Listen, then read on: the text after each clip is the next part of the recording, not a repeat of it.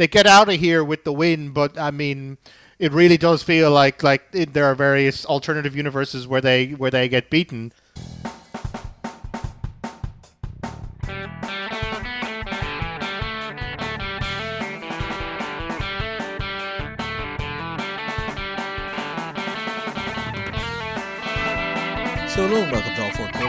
One-stop shop for news, views, and overreactions to all things NFL. It's Fraud Watch week, and uh, boy, a lot of people were found out. So we got Connor here, we got Sean, Hello. and we got Ronan. Hello. How are we getting on, lads? How's all down in Waterford? Uh, good, good, good, good. I was in uh, actually in Cork for the weekend, and I saw Ronan and other people uh, while over for a dentist appointment. So it was good to catch people. Go to the there's like a Christmas market thing up by the docks. So we went and had some nice food, and Molly the dog ran around for a while. So it was all good. Yeah, it was a nice little break. Um, otherwise, kind of quiet. Getting close to Christmas now. I think all the Christmas shopping is basically done. Although my my wife says to keep expecting various other packages in the post, so I don't know what she's. she's already, we've already got a, for like a full bed worth of different presents to different people, so I think we're done. But uh, I, I have been overruled. Fair enough, fair enough. How about yourself, It's How's Cork? Was it great to see Sean back? Yeah, yeah, it was a great time. Went down, got some food, talked, talked him, caught up, merry tidings and all that. So, yeah, it was a great time uh, with him and Marcus, etc. Uh, other than that, it's been pretty quiet. Just trying to clean the slate off before I finish up work uh, this weekend. Just take an extra week of annual leave. I usually have the end of the year just to, to start the holidays early. But uh, back to Cavan this weekend. So next time uh, I'll be talking, I'll be coming from the old sod.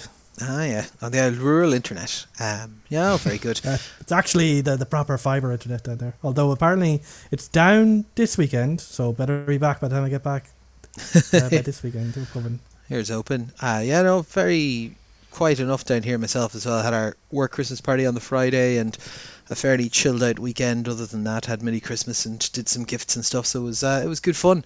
We'll fly in and get into some of the news. Uh, first up, crime and punishment. What are they doing? Possibly felonies. Uh, Indianapolis defensive line Al Qadim Mohammed has been suspended six games under the PED policy. It's not going to help an already ailing Indianapolis defense. And Minnesota offensive coordinator Wes Phillips was arrested on a misdemeanor DUI charge. Uh, so it's a relatively quiet week. Uh, DUI's not not not being very good, but you know, a little bit better than what we've had in recent weeks from these guys. Uh, PD policy for Al Qadim Mohammed. I'll be honest, I haven't really noticed him this year, so I think he needed to be taking more of them. yeah, he hasn't been a key player for the uh, Colts this year, so uh, you know you probably won't notice a difference, and it's a defense which hasn't really been noticeable uh, more often than not this year. Regardless, uh, they still are in the hunt, but they feel like one of the uh, weaker members of the uh, the AFC wildcard hunt at the moment, to be honest. As for Wes Phillips, apparently it wasn't too high above the limit. It was like a 0.8, whatever that means. Um, so that's why it's a misdemeanor DUI. But obviously, uh, on this podcast, we all respect that, you know, you should have no drinks if you're going driving. Just keep it safe, guys. Ah, yeah. Uh, was this before or after the game? Do we know? I think this was during. during, yeah. When, when they had to swap to get away quarterbacks. from it. Yeah. Um, fair enough, fair enough. We'll move over to injuries. So uh, there's a couple of big names in here. So Chargers quarterback Justin Herbert has a fractured finger. It's his pinky finger, I believe, on his throwing hand. Uh, so they think surgery is probably going to be required here. Uh, the Chargers don't look to be doing anything, not in the playoff hunt really. So uh, they'd imagine he'll probably just shut him down for the year. Um, he hasn't officially announced that yet, but we're expecting that forthcoming. And Cleveland offensive lineman Dawand Jones has hurt his knee and he's gone for the season. Uh, their other offensive lineman uh, Pocic is a shoulder injury and he's going to be week to week. So line problems for Cleveland, which is not what you want to hear whenever you've got Joe Flacco back there. Now he has been looking better, but still, you know, it's not the uh, not, exactly what you want to hear for a guy who can't really move too much around in the pocket. For the Chargers side, like this is kind of a lost season anyway. Um, they're not really up to much, but this kind of is the nail in the coffin for definite for that. And uh, hopefully, the last time he has to play under this head coach, you'd expect after the season. Yeah, I mean it's it's. I, I would expect them being five and eight that he's going to be done for the season, and the, the Chargers' backup is some guy called Easton Stick, who's a fifth rounder from 2019. So he's not. Complete... He is very clearly an auto-generated character from Madden.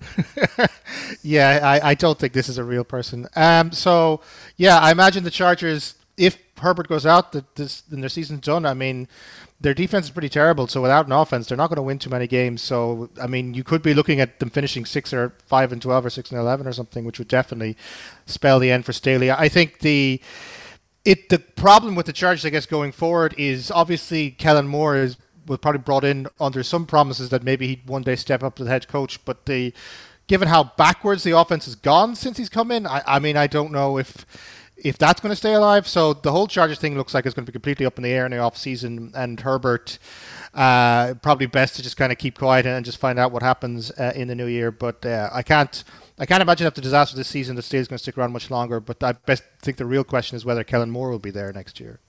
Yeah, and I think the big question is whether Staley will even have the option to make him play if he is able to play at some point this season, like we saw in a much more substantial point of the season last year. He kind of played his starters in, in the final week when it didn't matter, got injured, or is the ownership, is the GM going to let their star franchise quarterback be risked uh, for a dead regime? Uh, I would probably recommend not doing that. But if Herbert really wants to play and Staley really wants to make this thing happen because it's a cheap ownership, so maybe they want to they can save by by firing him at the end of the season instead of before. Um, it could happen. Dawand Jones has been a solid fill-in for what's been a very injured Cleveland uh, offensive line, but they got elite dragon Joe Flacco back there, so he'll make it work. Don't worry. Yeah, but a, he's a very stationary dragon. He doesn't really move very much. yeah, but you don't that that's because dragons are really powerful. It's like Smaug from mm. you know the Hobbit. Like he, he everyone knew where Smaug was, but yeah, no that, one was fucking with him. But, but, that boy could move when he had to. Uh, he just didn't have to very much, and unfortunately, an offensive line that's going to let people through is going to force him to move a bit. Uh, and I think it was when he moved from his big pile of gold that it all went pitong for him, right? Uh, other injuries around the league: Houston quarterback C.J. Stroud had a concussion, so he's week to week, and Nico Collins tweaked his calf, so he's week to week. Pittsburgh edge rusher T.J. Watt has concussion and is week to week, and their edge rusher Alex Highsmith has a concussion and is also week to week. Minnesota wide receiver Justin Jefferson got airmailed a hospital pass, injured his chest, and he's day to day though, so it wasn't too bad. Uh, running back Alexander Mattison hurt his ankle, and he's week to week. San Francisco defensive lineman Javon Hargrave has injured his hamstring, and Charvarius Ward has injured his groin. Both are week to week. Baltimore safety Kyle Hamilton has hurt his MCL, so he's week to week, and their wide receiver Devin Duvernay has hurt his back and is out for one to three weeks. Las Vegas running back Josh Jacobs hurt his quad and he's out for one to three weeks, and Seattle defensive back Devon Witherspoon has hurt his ribs and he's going to be week to week as well. So a lot lot of injuries, particularly a lot of defensive injuries here. Uh, Houston obviously kind of a little bit at, at, at sea if they don't have their quarterback and their wide receiver, given they've already lost their wide receiver one. Although Nico Collins actually has been outpacing him, so technically now they might have lost their wide receiver one, having already lost their wide receiver two. Yeah, obviously they're, they're down a bunch of players in offense, and now you take out CJ Stroud, and you're basically back to well the Houston offense that we had last year, which is just like Davis Mills throwing oh. to random people basically. So Dalton Schultz was missed last week with injury. Uh, obviously, Nico Collins is now hurt; he might miss this week. Uh, Tank Dell went down last week for the season. So for a team which you know only a, a, few weeks ago was one of the most exciting teams in the league, we could be seeing some pretty ugly football from the Houston team for the next couple of weeks. Uh, Pittsburgh, both T.J. Watt and Alex Highsmith after the game in New England uh, came in with symptoms of concussion. Maybe it's just just the horrors of having to go through that game that that was affecting them. But uh, bone and concussion protocol, it's a longer week because they were TNF, so they might be back or more likely to be back than otherwise. But obviously, missing your two best pass rushers for a team relying on defense could be a big issue. Justin Jefferson, thankfully, taking the hospital as precaution. Turns out it, it's not too bad. I think he got the kidney shot. Uh, hopefully, the, it sounds like the kidney wasn't ruptured or anything like that. So hopefully, we see Justin Jefferson come back because even in his brief cameo, he looked like Justin Jefferson and made that Minnesota offense actually do things which they certainly didn't do after he left. And Mattison uh, similarly, a loss in the run game, which is quite thin. Uh, San Francisco, Hargrave and Ward are both key starters for them. Um, they obviously have so many other things going for them. I don't think it'll cause them to slow down too much, but maybe something to keep an eye on in case they start giving up a few more points uh, mm. in some of these bigger games going forward. Kyle Hamilton's been like a really great story for Baltimore. He's been kind of a, a Swiss Army knife guy, so he'll definitely be missed if he's gone. And Devin Duvernay less so. He's mostly a special teams return guy. And Tylan Wallace just uh, returned a touchdown this week, his replacement, so maybe they won't miss him at all. Uh, Josh Jacobs, obviously, Vegas kind of circling the toilet. Missing Jacobs kind of takes away one of the major elements of why the offense might work. And Witherspoon, obviously, uh, kind of a defensive rookie of the year candidate. Uh, they'll definitely hope that he gets back. But uh, yeah, Seattle obviously kind of in a tough place right now, regardless. Yeah, uh, so that's kind of our, our injury wrap up for this week. Um, we'll move on and have a look at some of the games from last week. So first up, Rams at Baltimore, 31 to 37 in overtime. Uh, Ty- Tylan Wallace, sorry, 79 yard return touchdown gives them the win in a back and forth battle. Uh, I will say, I looked at it, there was definitely a very egregious block in the back on that return that wasn't called. Uh, but hey, look, they get the win in the bag. Uh, Lamar had 386 it's the rule yards. of cool, man. Rule of cool. Rule of cool. Yes, I'm sorry. There's the, we'll talk about the rule of cool in the next game, I think. Uh, 386 yards, three touchdowns, and an interception for Lamar. He had lots of explosive plays, and we saw a couple of real old school OBJ style catches. Isaiah Likely filling in nicely at the tight end position, and Flowers getting quite a number of plays. He looked particularly good on the two uh, the two point conversion that they had. Um, but yeah, it was it was pretty good overall from them. Stafford had 294 yards and three touchdowns. Uh, was red hot most of the game, hitting Kupp. Like Kupp looked like he was back to Kupp uh, like MVP level style play. He had 115 yards and a touchdown in this one. One or two of them were just I don't know how he was getting up and catching the ball. It just looked ridiculous. Uh, Williams at 114 as well. At the uh, Vault, Vault Baltimore defense were kind of able to pull it off in overtime, get the get the job done. It was quite an exciting game. This is when we were talking about this in the previews. This is exactly what we said we were hoping for, and it why I picked it as my game of the week. It was that there was the potential for explosiveness, and it needed the Rams to be able to get past this Baltimore defense that's been so good and so kind of opportunistic throughout the year. And they did that particularly in the first half, but then they kind of cooled off a little bit after that. They were they were not quite as red hot uh, in the second half, and I think that's why the game kind of went. And I don't know, depending on whether you're a believer in momentum or not, it kind of felt that way going into the uh, into the overtime that Baltimore were going to be able to just get it done. Although getting it done on a special teams play is uh, is is particularly tasty way to finish up a game. Uh, so for the Rams, disappointment in a particularly well played game. Although it's definitely kind of one of their better games that they've played this year, and definitely shows that they are a quality unit and continues to be egg on my face for my preseason predictions on them. For Baltimore, good after they got warmed up. Uh, their fine, but their defense was not firing at all cylinders until the second half, really.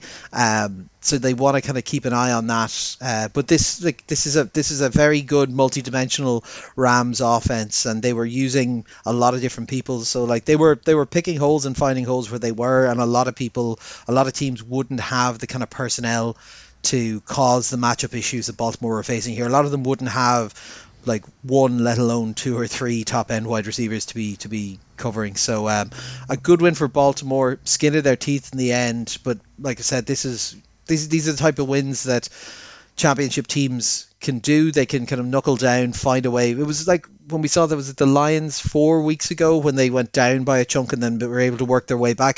This felt a bit like that for Baltimore that they went, okay, this isn't working. Let's just go back to basics a bit on defense and, and reset. And they did, and it worked. And, and, and fair dues to them. So they're now sitting pretty at the top with the uh, currently holding the top seed in the bye in the AFC. And we'll see if that continues. But this was a, a very, very good game for them, and, a, and I suppose a must win in that race. Although Miami did give them a hand later on.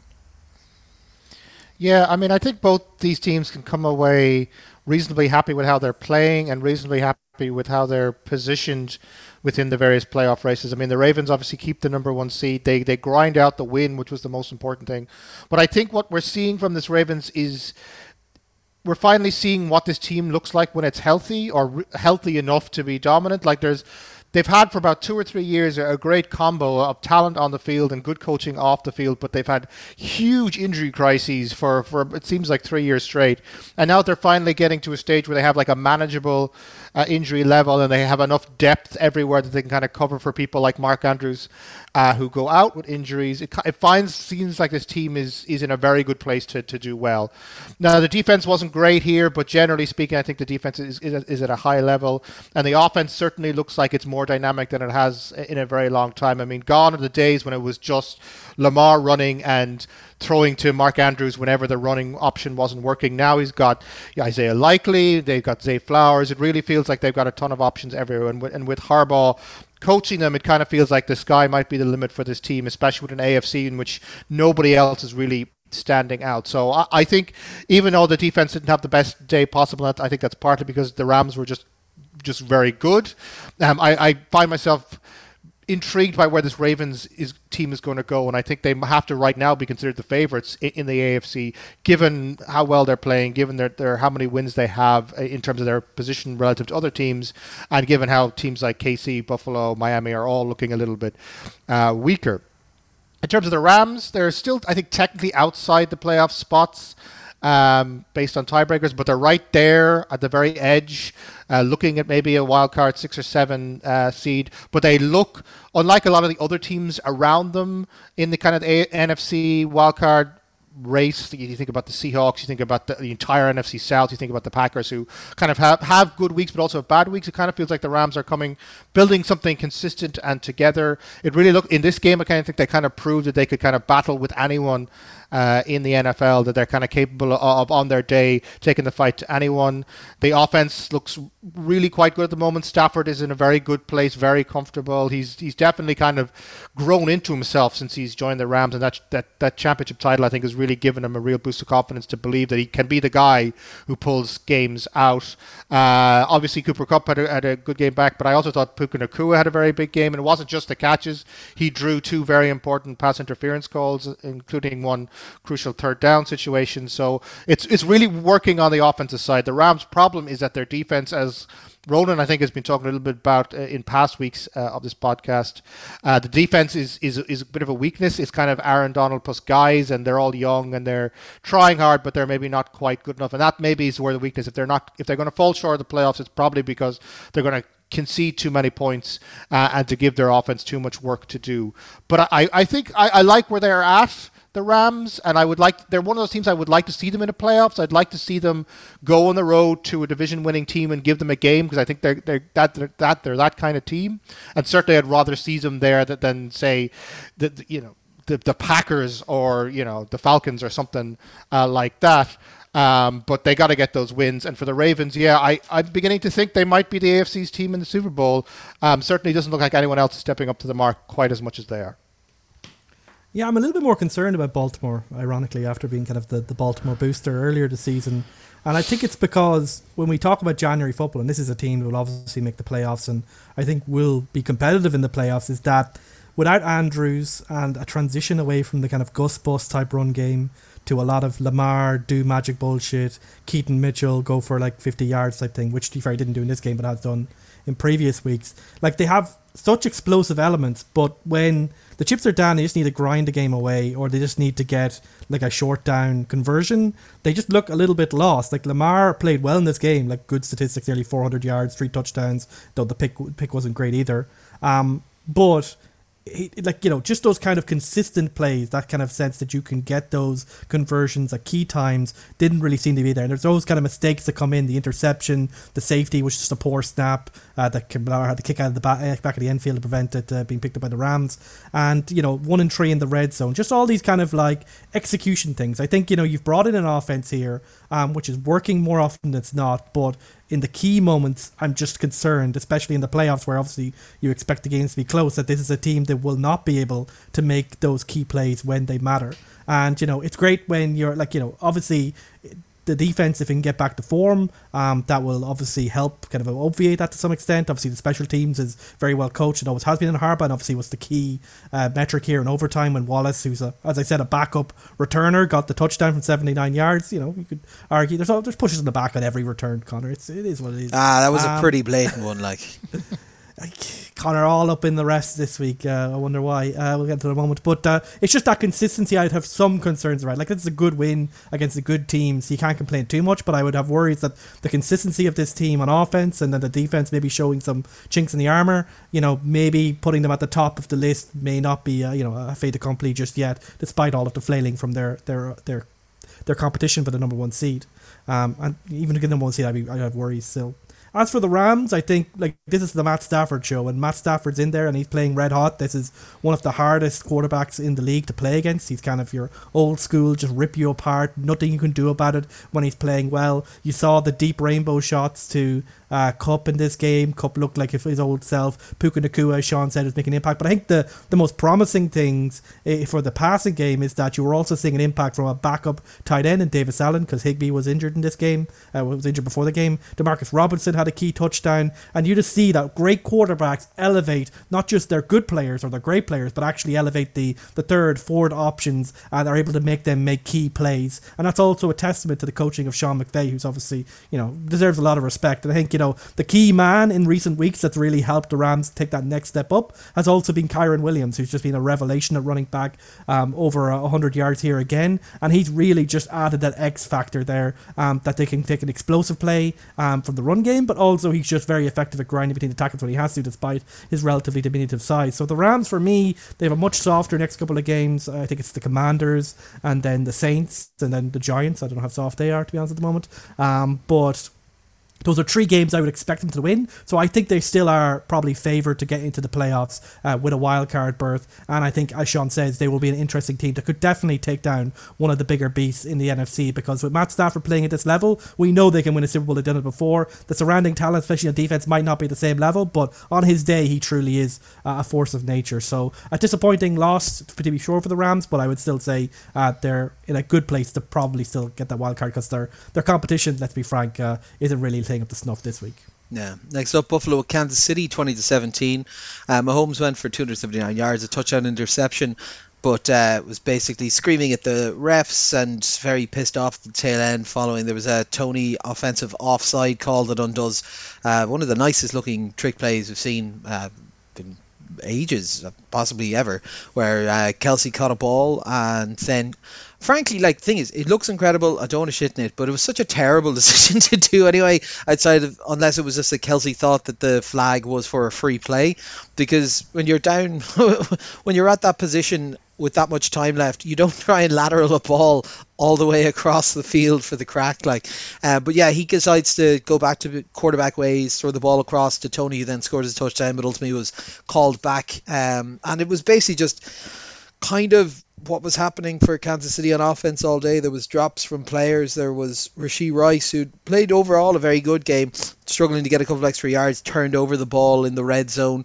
Um, yeah, it was just just sloppiness all round. Uh, even the, the the interception from Mahomes on the second drive, I think it was of the day. Um, they just got a guy into the backfield. He got his hands up and tipped the ball, and it just just wasn't particularly crisp from them. They weren't looking great, and as much as everyone's going to be annoyed about the offsides call and all that kind of stuff, like one, he was offside. So you know, if you want to get into the stuff about the should the line judge have said something or whatever, I, I, I don't really care. I think if you're playing a game against Buffalo, you're down by three at this spot, and you it comes down to Toney making a mistake, then your game script for the other 59 minutes of the game have been incorrect, and it shouldn't be in that position. Allen had a good day, 265 yards, two touchdowns, and interception, and he keeps their playoff hopes alive. As you know, him and Cook had a good day on the ground, 141 and a touchdown, dominate against a tough Kansas City defense that was missing one or two players. Uh, it was yeah, like from, from from the Bills' perspective, it was a decent game. It didn't blow your socks off, and it it was that kind of thing if they were putting themselves in a position to lose the game again except unfortunately Kansas City's offense just isn't really firing on all cylinders still. There was a game that definitely felt like they were feeling the lack of Pacheco on the field. There was a lot of short yardage kind of spots or, or you know third and threes where like you just don't trust Clyde Edwards Hilaire in that spot so you end up doing passes to Jerick McKinnon and things like that where like Jerick McKinnon is very serviceable backup and does good in the passing game and that, but like he's not he's not a, a, an all game running back, so that, that deficiency was definitely felt in it, and some of the play calling then kind of went a little bit weird. But yeah, just the wide receiver stuff hasn't gotten itself sorted out, uh, and it's just slightly messy. That said. Not too dissimilar from what I said last week. I don't think the sky is falling. Like the Chiefs are still going to be in line to probably make the playoffs. Hopefully, have it figured out a little bit by then, and you know everything will be hunky dory. It's intriguing though because we are driving towards the first time that Mahomes will have to play a road playoff game, which would be quite exciting, uh, I suppose. But yeah, sloppy from Kansas City. They probably should have had this win, to be honest. Um, not mad about. I'm not. I, am mad that the that the the Kelce Toney touchdown won't stand because I think it's a lovely one and would make for great highlight reels. I am a bit pissed off about other calls in the thing, like the the Latavius Murray did not have control of the ball that was hoofed up to him when he fumbled it. Like that was that was not a completed pass on fourth down. So I have issues with other parts of it or other non calls, but the actual the actual play that pulled back outside of it being as we said the rule of cool it was the correct call to pull it back so I don't mind that at all um, but yeah just sloppy from Kansas City and you would have hoped at this stage they'd have gotten it cleaned up a little bit more but uh, like if you've been a fan of this team for as long as I have, you've seen through an awful lot worse times than Mahomes not having the best wide receivers in the room. One thing to note that I think will be interesting to keep uh, keep an eye on later on is the wide receivers coach from the Kansas City Chiefs uh, is definitely someone who shouldn't be a wide receivers coach, and not just because of the performance, but because like, when you look into it, he's essentially a nepotism hire because uh, Eric Bieniemy coached him briefly underneath his father as the head coach while he was at college, where he didn't get any snaps because he wasn't fucking good enough, and uh, it says a lot that Bieniemy left and didn't want to take him on his own staff. So I would expect that that might be a firing that's coming shortly, but um, yeah yeah, sloppy. They should have it. Buffalo keep themselves alive, and uh, more power to them because if they can turn it around and they can keep this kind of upwards trajectory going, they'll be quite fun in the playoffs. Like I think this was very 2023 football. We feel a long way from you know that amazing back and forth 13 second game from a couple of years ago, and both these teams look you know, they're not bad teams. They're both still, I think, good teams. But the offense that was so explosive that seemed to, you know, you could never count them out. Both of them are just, you know, standing in their own way. Obviously, those stand out more for Kansas City because I think Patrick Mahomes is still playing at a very high level, but he is basically getting screwed uh, by uh, the injuries and the, the, the wide receiver uh, issues all around him. Um, like, it's one thing to have wide receivers who are not great route runners, they're young receivers, whatever you kind of expect that. But to have them not be able to even do the fundamentals of catching the ball on a consistent basis is really just not on. Like Kadarius Toney, obviously the attention's all going to go on in his screw up for the offensive offsides, and look, it's not a call that happens very often. And I'm sure for the next week or so, we'll see all the clips of all the other wide receivers um, who were slightly offside. I think there was even one for for Waddle uh, there. Uh, I saw on Twitter today, but the reality is he was also dropping the ball early on. He was just inconsistent force. Even Rashee Wright, Who's probably the best of the young crop of wide receivers they are right now. He had a fumble in the third quarter when they seemed to be getting momentum on their side. I think he had a, a drop or so. Like he showed up at key moments. He got the touchdown.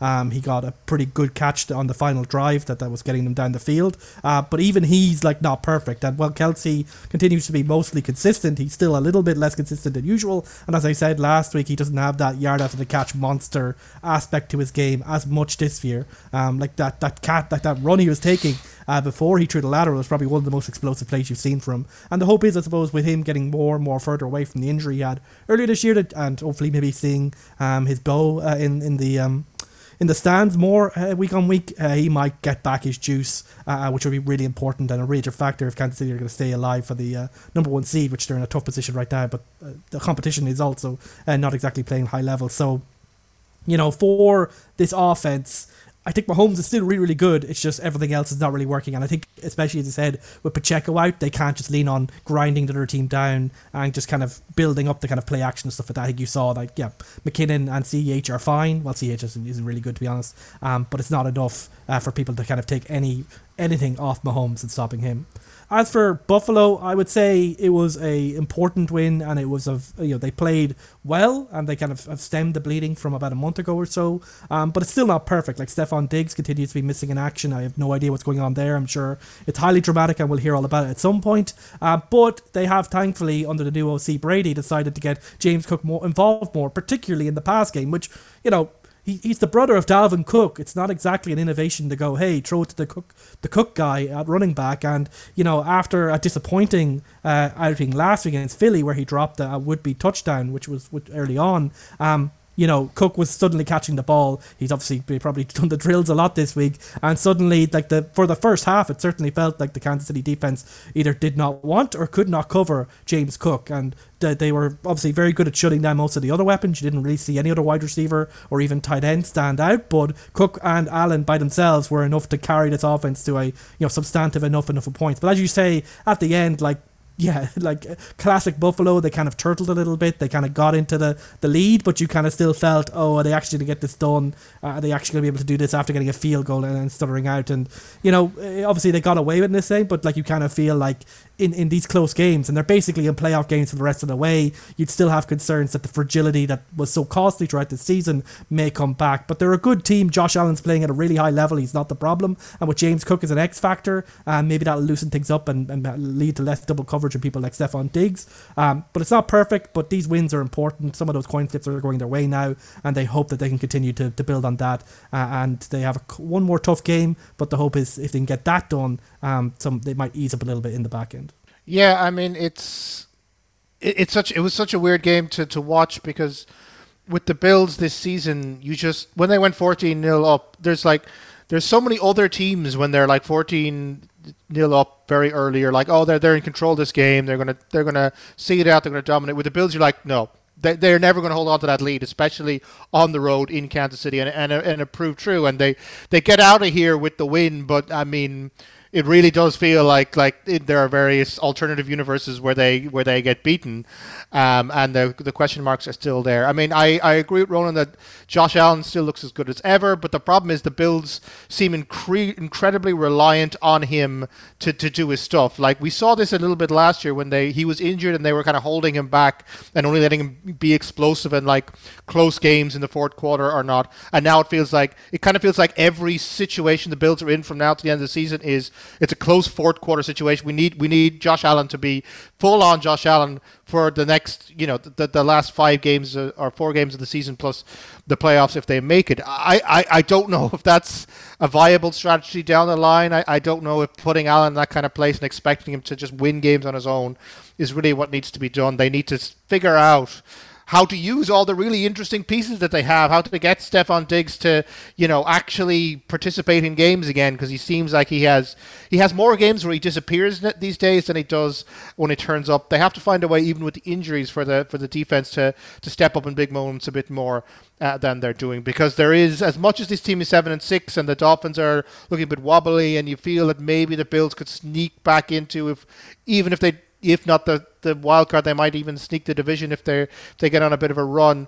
But there's also the side of the goals. If this team ends up being you know eight and nine, I wouldn't be surprised whatsoever otherwise. So with the Bills, I still feel it's up in the air. Big win, obviously, and they needed it, and they're staying contention, and, and they're a fun team. So I want to see them go deep, and we have friends who are Bills fans, so I want to see them be happy. But I'm still not sold that this team has, has solved any of the problems that we've been talking about go, uh, going forward. Um, in terms of KC, I mean, I really think this season is going to be looked back on as being this was the season when our wide receivers cost us a chance at a championship. Like it, it, feels a little bit like I think I think I mentioned this before. Like I think it's a 2006 Patriots team who had everything except good wide receivers, and ultimately it cost them in the end because you just can't rely on the quarterback to just be the guy who makes everything happening. Kadarius Toney has literally cost the Kansas City Chiefs two games this season. He's twice now been directly responsible for them losing a game rather than winning it because either he's had a, a ridiculous drop that has been picked off, uh, or he has been like like two yards offside uh, in a crucial. I'm, I'm amazed they haven't just tried to make a point of it and just cut him or something. I think it's because I, I think it's because of the performance in the Super Bowl that they're just holding on to him and the fact that there's literally no one else on the roster. But like, yeah, like I think if I was in charge, I would have just gone. This is unacceptable. Cut him, fire the wide receivers coach, and like make a big fucking fuss about it. You know. Yeah, I mean, I guess I do kind of see the issue that he might actually, in terms of talent. I mean, if they cut him, it's really putting a lot of pressure on the younger guys, and maybe they think that he's even with all the mistakes, still one of the better options that they have. But I mean, it does seem like Kansas City, because of the Mahomes salary and the salary cap issues that is creating, that they're.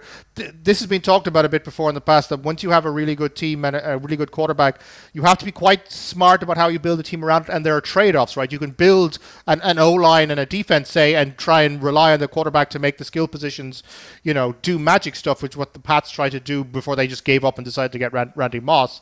Um, or you can do a situation where you load up and then just hope that your team scores more points than the, your defense gives up, which is say what the Indianapolis Colts did back in the day under Peyton Manning. And it feels like Kansas It doesn't feel like they really know what they're doing in that regard. I think they've just decided Mahomes is good enough that he's going to be able to pull these guys through, and I don't think that's true. I just don't think we're ever going to see this wide receiver core actually step up to the level that is required. And I think it's going to cost them a chance at a championship this year because the defense is as good as I've ever seen in the Mahomes era. Even if they did struggle here to deal with, with James Cook, I still feel that there's a lot going on there. The run game has progressed more than uh, I've seen in Kansas City in recent years. Kelce looks as good as ever and is very clever at pulling people towards him to open up spots for everyone else. So it, it does feel like if they could just get like it's it's why they didn't pick up a Julio Jones or why they didn't make more of an effort to try and pick up OBJ. Just just have some veteran on a low contract uh, who is able to do explosive things and maybe teach the younger wide receivers how to do the fundamentals.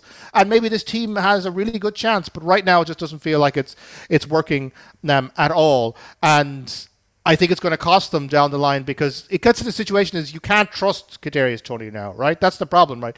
You can't get into a, like a a, play, a tough playoff game in the fourth quarter, and you've got to say a tough tough third down.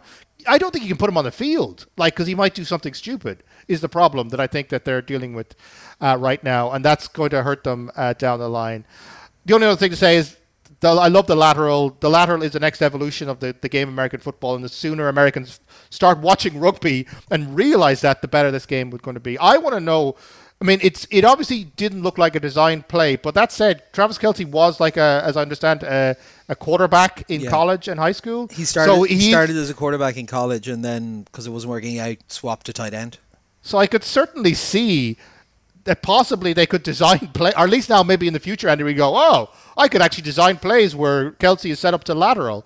Um, because it looks like it could be quite an effective thing to do, but definitely how that's how the sport is going to evolve going forward, and the the first team to figure that out and make it work systematically is going to win a lot of games before the defenses because it's going to take a while for defenses to figure out how to stop that. So it was really nice to see, and it's nice to see the season has kind of become slowly as each week goes by, has become more and more the season. The, the season where teams figured out that laterals are an option, and you see them more than you see them uh, any anywhere else. So lovely to see.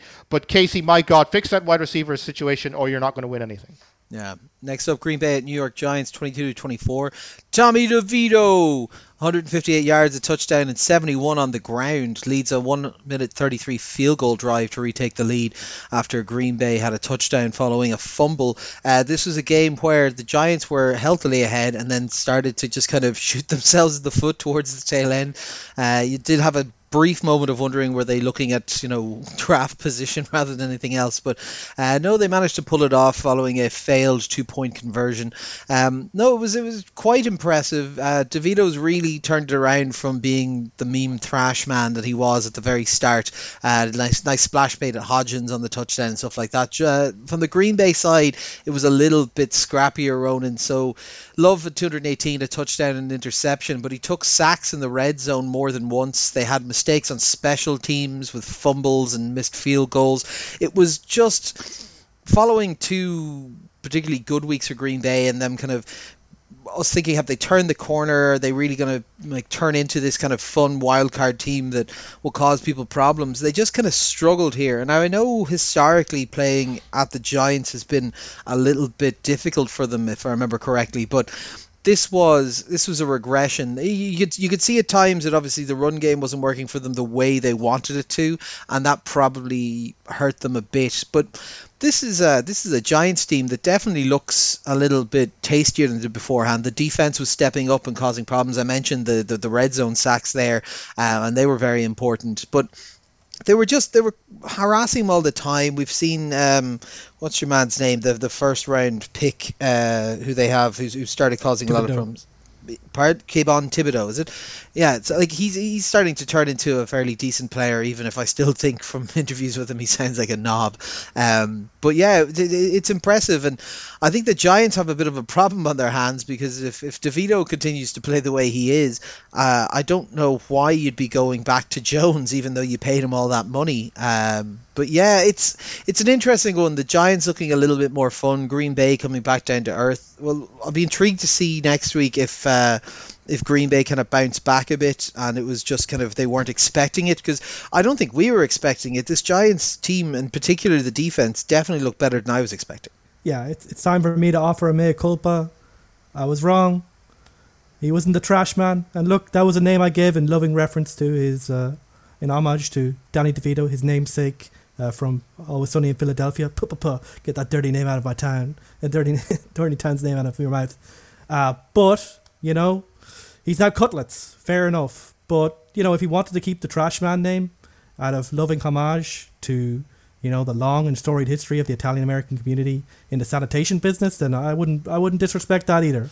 If you look, uh, but, if you, you know, look at his agent slash enforcer, uh, you could definitely yeah. see that connection. I'm sorry, give him his name, Sean Stellato, you know, Italian American Sports Hall of Famer Sean Stellato, his representative on the field in the pinstripe suit and the fedora. You know, this man does football right. This man, he stays at home, he gets his cutlets with mom and dad. His mom and dad are in the stands. His dad's, you know, giving the kisses out uh, when his t- boy is doing right uh, by his entire community. And, uh, you know, it's hilarious, basically, right? This is some of the funniest shit uh, that you could possibly have. And I think the biggest lesson for me is that, yeah, as I said, alluded to last week, if you're going to play a backup, make him a fun backup. Make him Tommy DeVito. Make him Gardner Minshew you know, or make them good. Obviously, that that's probably the, the, the preference. If they can be both, even better. Um, and in this game, you're just seeing week on week if you just stick with the guy, particularly in his Brian Daboll system, which to be fair, you know, is designed around having a pretty simple quarterback, um, that it can get results, especially when the defense, as you alluded to, is getting results as well. Like I think Kayvon Thibodeaux is more of a factor. Dexter Lawrence is a stud, but you're even now seeing some results from the secondary. I think Deonte Banks is showing flashes of the uh, relatively high draft pick that he was. So you know, if you've got a solid defense and an offense that doesn't make mistakes outside the Saquon fumble, and you have a quarterback who, yeah, as I said, his superpower might be not fumbling the ball, but you saw some other things in this game. You saw him roll outside the pocket, make a couple of good throws. That one, the Hodgins in particular, stands out. Great catch by Hodgins, to be fair. And obviously, he's a threat with his, his feet. And, like, you know, that kind of one read or kind of scramble around football is basically what Daniel Jones did last year, and it got them to the playoffs. And now this team is only one win behind uh, the playoff spot, so they have to be considered as a factor there. So, you know, I don't know if they're going to go on a run because obviously, you know, he has limitations, but and I don't know how long uh, opposition defenses are going to just sell out completely to stop Saquon Barkley. Then, given respect to the boy uh, Tommy DeVito, but um, right now, it's fun, it's dumb, and Daboll, at the very least, his job is happy. And he, he, even Daboll looks like he's having fun again after a pretty tough season where he was like ratting out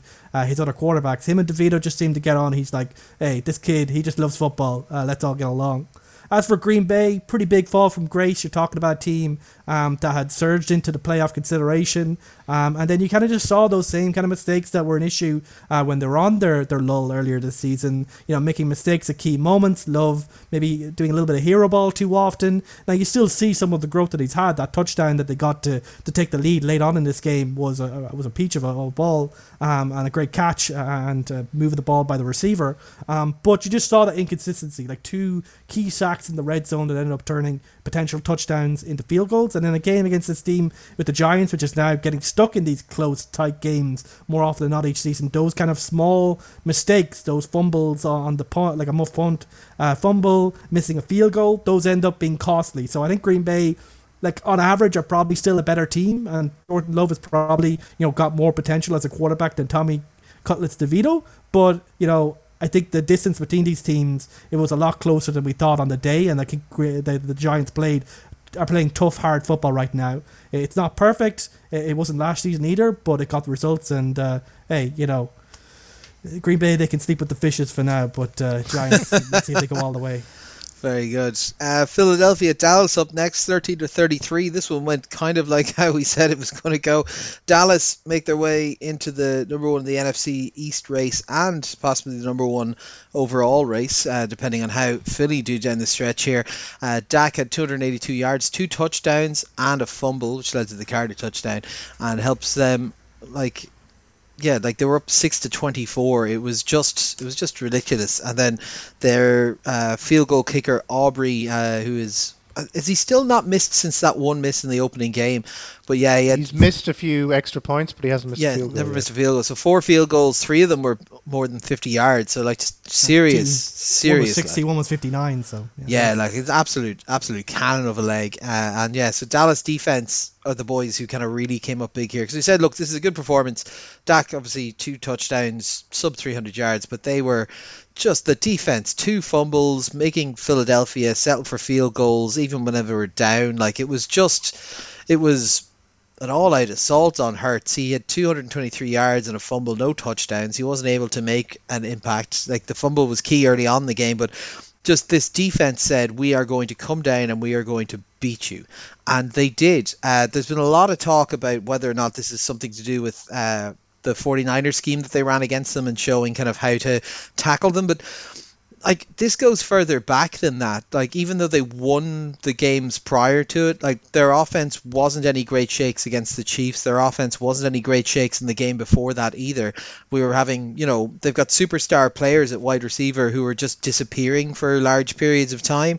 Um, so I, I probably need to do a bit of a deeper dive onto is that just how they're doing coverage versus the scheme, or is it to do with how they're pushing Hurts out of the out of his uh, spot or whatever? But this is quite the collapse that Philadelphia are tumbling down at the moment, and they're going to have to hope to, to, to, to, seal it off because like they're going on the road to Seattle this week upcoming, which is not an easy match given how they're scoring, albeit their defense hasn't been up to snuff, and Philly are tumbling down the tumbling down the, the standings or they're not quite tumbling down yet but they are now on a precipice we'll say versus when they had a nice nice bit of a breathing room earlier on. From the Dallas side this is what you wanted to see like maybe you wanted to see a little bit more offense, but we've seen this offense and we know this offense can do very big things. Uh, so that that potential is there. Their defense in this one just came in and sat on Philly and just said, "You're not allowed anything. You can kick field goals if you want, but we're not allowing anything else." And yeah, they they, they did their job. This is a Dallas team that is rounding into form at bang on the right time. Um, it's it's very very impressive, and it means like the the top of the NFC when it comes to the playoffs is going to be great because look, we'll have to see how this Philly team can adapt because they've now come up short against the, probably the two biggest rivals in the NFC anyway. And uh, like, yeah, Philly versus Dallas, Dallas versus the 49ers. It's going to be a hell of a hell of a playoff picture over there. Yeah, I, I'm I'm getting a bit worried. It's starting to look like the Cowboys might be for real, and this might, after 28 years or whatever, actually be the year when they get back to the Super Bowl and maybe win it because it kind of feels like they figured out all the problems that they like. The the offense started the season not looking great. Dak was making mistakes. They were playing incredibly conservative to try to avoid the mistakes that Dak was making, and everyone was criticizing Mike McCarthy, and the, we were you know pining pining for the days of Kellen Moore, whatever. And now suddenly this. Dak is playing at an MVP level. He's suddenly figured out how to play off schedule in a way he's never done before. He's looking like he's, he's playing at the highest level in his career. He he's talking about how he suddenly figured out the game of football in the off season and now suddenly knows how to play. Uh, and you've got to give credit to Mike McCarthy for all he's done with that offense. The offense looks like every piece knows what their, their job is. They're not missing Zeke Elliott. They, you know, that they've got the they've got a great uh, Jake Ferguson, a tight end, developing really well. CeeDee Lamb looks like, a wonderful WR1. The O line looks uh, looks like a Dallas O line from back in the day when they were just unstoppable. And then the other side, the defense looks like it's getting back to the level it was at the start of the season. It looks so good when it's at its best. We even had Stephon Gilmore in this game, rolling back the ears and humiliating AJ Brown, and it was just like like there's no weakness. It doesn't look like there's a weakness in this team at the moment. The only thing that maybe is stopping the Cowboys from looking like the best team in the NFL is that the 49ers look so, like like the best team that's ever played football at their at their at their peak, right? Like the thing is the Cowboys they're going to be very hard to beat this year, and they certainly look like there's they're rounding into form right at the right time. They look like if they're going to get to the playoffs looking red hot. They're going to get a bunch of home playoff games. I, I definitely think this is the year, whether or not this is the year they win the Super Bowl, this is definitely the year when the Cowboys finally win multiple playoff games, most likely. I think it's very hard not to see them in the NFC Championship game if they keep this up. The only thing that might stop them is if they don't win the division and then have a kind of a more complicated playoff run where they might run into 49ers, say, in a divisional round or something like that. But the Cowboys look really good, and it's it's scary to say that because I think we all a large part of the NFL fan base invests a lot of emotion in the Cowboys being crap, and it's it's not always the, the, most fun thing to watch them be this good, but they definitely are this good, and they definitely could go all the way. In terms of the Eagles, it, it I think we really need to start talking about how this team has fallen off from last year. I mean, we had we've been talking on this podcast all the weeks going. They're not quite at last year's level, but they're still winning, and they were grinding it out. The championship form, looking like a like a team that, that could go all the way. And they got to ten and one, and everyone was like, "Oh, they're they're not quite what they were last year, but they're still very good." And now they've had two really bad losses to the two biggest rivals they're going to have in the NFC this year, and the questions have to start coming out. The offense looks really off compared to last year. And I don't know, as, as you say, Connor, whether that's because they've been figured out or whether maybe we can start talking about how they the coaches coaching changes that happened in off season. Like we forget this. Sometimes it's very convenient to forget this team lost both their offensive coordinator and their defensive coordinator in the offseason as has new guys coming in. And I don't know if Brian Johnson on the offensive side is doing the kinds of things that Shane Steichen was doing to make things easier for Jalen Hurts there's maybe a little bit of I saw a little bit of stuff online talking about how maybe Steichen was hiding Hurts's deficiencies and making the game easier for him, and Johnson's not doing that, and therefore they're not quite doing an awful lot of stuff here. Like in this game, the, the Cowboys had a lot of pressure up the middle that disrupted the offense, and it, the Eagles just did not have a solution for it. There was just no counter punching going on. The Eagles thought, you know, they, they kind of seem to be relying on, oh, we've got all this talent, we're just going to win games. And the problem is when they come up against the very best teams, they suddenly realize that's no longer true. And these are the teams that they have to beat if they're going to win a, get to a Super Bowl or, or to win the whole thing uh, next year. And the defensive side, they look so tired. We talked about the number of snaps, the very hard games they've had back to back. In this game, they had quite a slow start, and that put the team in a hole they couldn't quite get out of. I mean, Fletcher Cox is looking quite good, but he can't do it all himself. Um, so there's problems on both sides of the ball for the Eagles, and what's really worrying is that these problems have come up against the teams that are they are directly competing against. Now, they they still have the NFC East in their pocket if they win out. And they have a softer schedule than the Cowboys, so you kind of got to give them maybe slight favorites in terms of that. But I don't know if we get to playoffs and they take on the Cow- this Cowboys team or the 49ers, if I could back them at all. I, I just don't think they've shown this season at any point that they're capable of competing with these kinds of teams when they're at their best.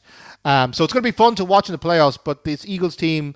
I think we really have to come to terms with how much they've taken a step back from last year, and they're definitely looking like the third best team in the NFC right now. And the two teams above them looks light years ahead, and there's a lot of work to do. Yeah. Next up, Tennessee at Miami, 28 to 27. Miami blow a 14 point lead, but realistically, this is a 14 point lead that came by luck. This was an incredibly close game deep into the fourth quarter. Uh, they were tied up at 13. Then the Tennessee Titans muffed a punt, allowing the guys to have like a seven yard touchdown. And then the following play, they fumbled the ball, lost it, and allowed uh, a 12 yard touchdown to suddenly go from 13 13 to 13 27. But they rallied and they came back, and it was uh, very impressive. Will Levis had 342 yards, a touchdown interception, the fumble I mentioned, and a two pointer. Uh, so it was, it was interesting to see how they did it. So we saw a little bit more through the air excitement than you know we kind of become used to with this Tennessee team. Hopkins looked back to his old form, making some big circus catches, 124 yards on the touchdown, and Tyjae Spears on the ground had over 100, I think 118. Uh, now Henry got all the red zone duty, including a direct snap to him to uh, to a run, which means you know they're still using him. They're just they're realizing that maybe you know the maybe the wheels are starting to come off him, and maybe use Spears a little bit more. Uh, Tua had a tough time in this game. He had 240 yards, but yeah, it was Hill Waddle were kind of in and out of the lineup. The big concern there would be Hill has come out recently now and just said that the ankle injuries that he had earlier in the season are still there, and that was the problem that he can't really cut or turn anymore. But he's still dedicated to being the best. So uh, an interesting one to see. And uh, Mostert had 100 yards and a touchdown, and Achan had quite a Achane had quite a quite a few nice plays as well. But it felt an awful lot like they were having to they were struggling against his defense, and they had to do a lot of trick plays and stuff. A big concern for me coming out of this is going to be McDaniel's play calling. I think he did. A, he had some very bizarre decision making processes, particularly later on in the game, that didn't make a ton of sense to me. Um, what was it when, when, when they were up 21 to 7 he ran a three play eight yard drive that took only 25 seconds off the clock and at this stage we were already down to just shy of the two minute warning but he decided he wanted to you know he tried a pass to start and didn't really do anything so then he said well I suppose we should probably run and uh, and, and run the clock a little bit so Tennessee took a timeout and he went well if they've beaten me on that, I guess I'm just gonna pass again. Like it was, it was just very, very silly. Like when you're gifted 14 points essentially off two fumbles, you play the time on the clock. You play the situational football. You don't just try and overthink it and become too smart for yourself. And then obviously they have the turnover and downs uh, as they're trying to get back from the one point deficit, and that kind of ends the game. But for Miami, we've talked beforehand about how they feel a little bit brittle that if they can't do what they want to do they're not great at adjusting to an alternative plan. And i think that's kind of what we saw happening here. From the tennessee side they were doing a good job and they were kind of plodding along. And it's somewhat interesting to me to see the gear they kicked into after the two fumbles and being able to come back in that because mentally very ch- challenging. But the fact that they were able to do that and just hadn't been doing that beforehand, like the explosiveness we saw during that period of play was very different from what we saw beforehand. Like you know, we saw a lot of plotting, a lot of like, you know, six plays and a punt, eight plays and a punt, three plays and a punt stuff from them. And then as soon as they were down, they're like, ah, no, man, nine play, 75 yard touchdown drive, four play, 64 yard touchdown drive. Like they just turned it on. And it did leave me wondering why they weren't doing a bit of that earlier on because there weren't defensive injuries to speak of that massively changed the scheme they were against.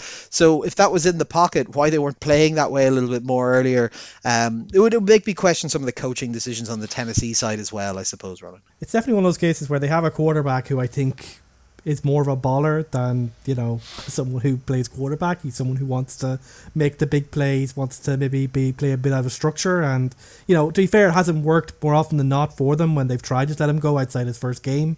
Uh, but I think they found a, better balance, at least in recent weeks. Uh, and as you say, this was a tight, tense game uh, for the majority of it. Both teams were playing well. The Tennessee defense was having a significant impact against Miami. Um, they had five sacks, six tackles for a loss.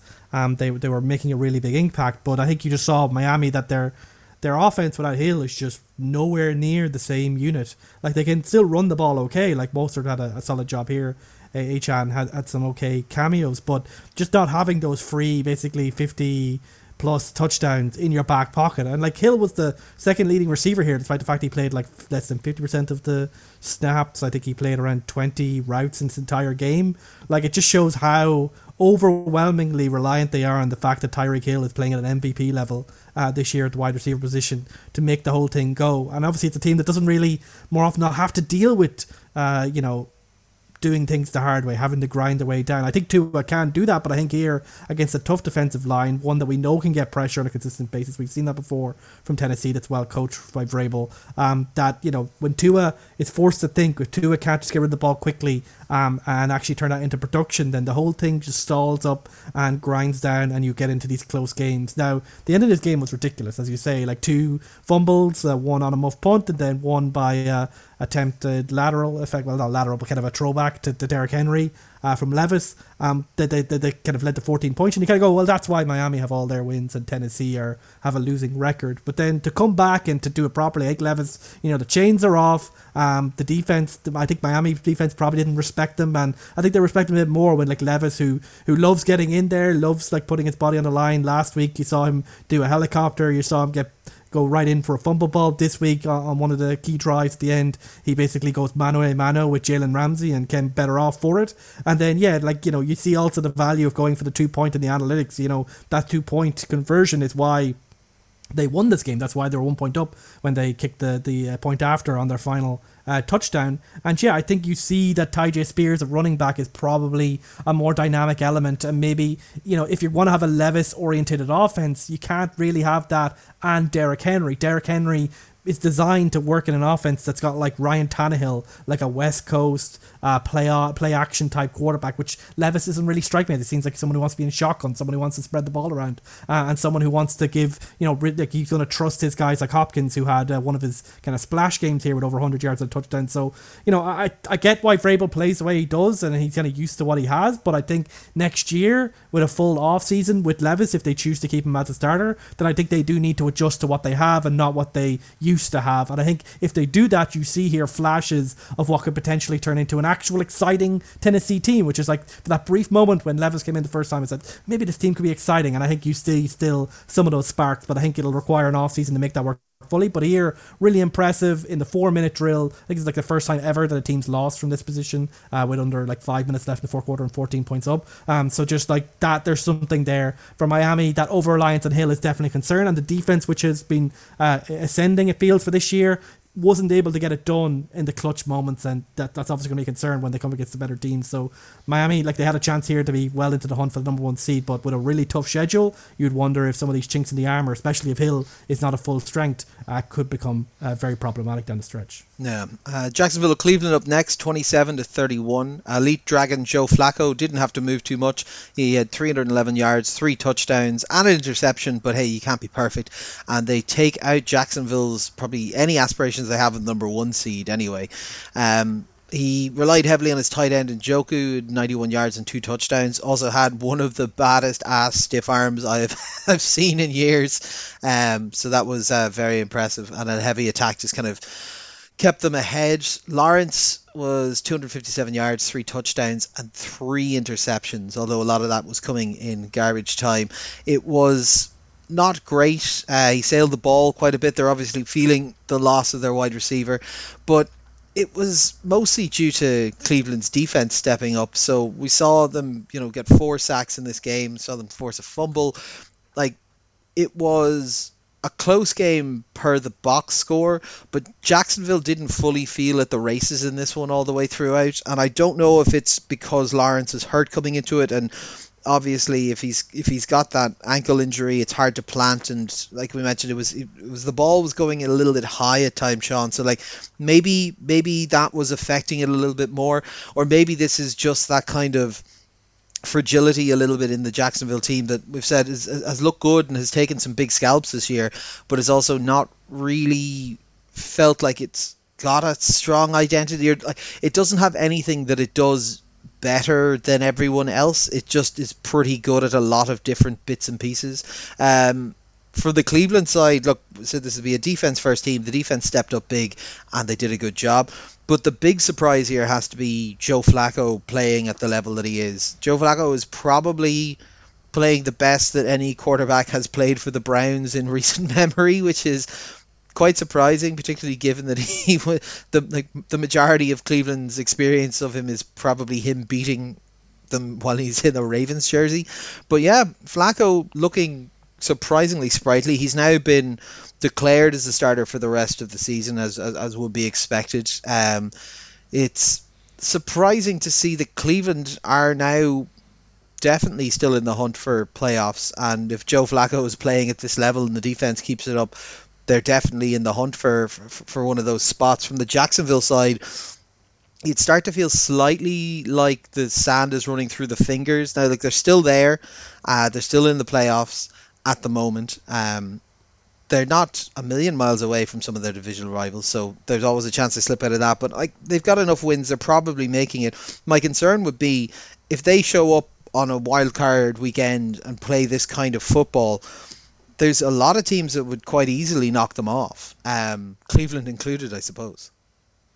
Yeah, I mean, if, if you think about the if they hold on to their division, they'll probably end up as the four seed. In which case, they're looking at probably taking on the Browns or or maybe the Texans or the Broncos or the Bengals or Bills or something like these are all teams that are probably capable of beating the Jags on, on their day. So the Jags, I mean, you know, you got to mark everything against where they were two years ago. An amazing progression under Doug Pederson, but it does feel that they're they're not elite, right? They're they're a very good team, and when everything clicks, they're capable of beating a lot of teams, but they're not capable of beating the very best teams we don't feel and when there are pieces missing or pieces not 100% they really do seem to drop down quite a level like i think two things happen for the Jags here on the offensive side. The first one is that Lawrence is not 100%, and it showed. You talked about the mechanics of some of his throws. It, it, it just it just wasn't the Trevor Lawrence that we're used to, and you, I think you can you can credit that to the to the injury. And then the other thing is missing Christian Kirk, and I, and I talked last week about how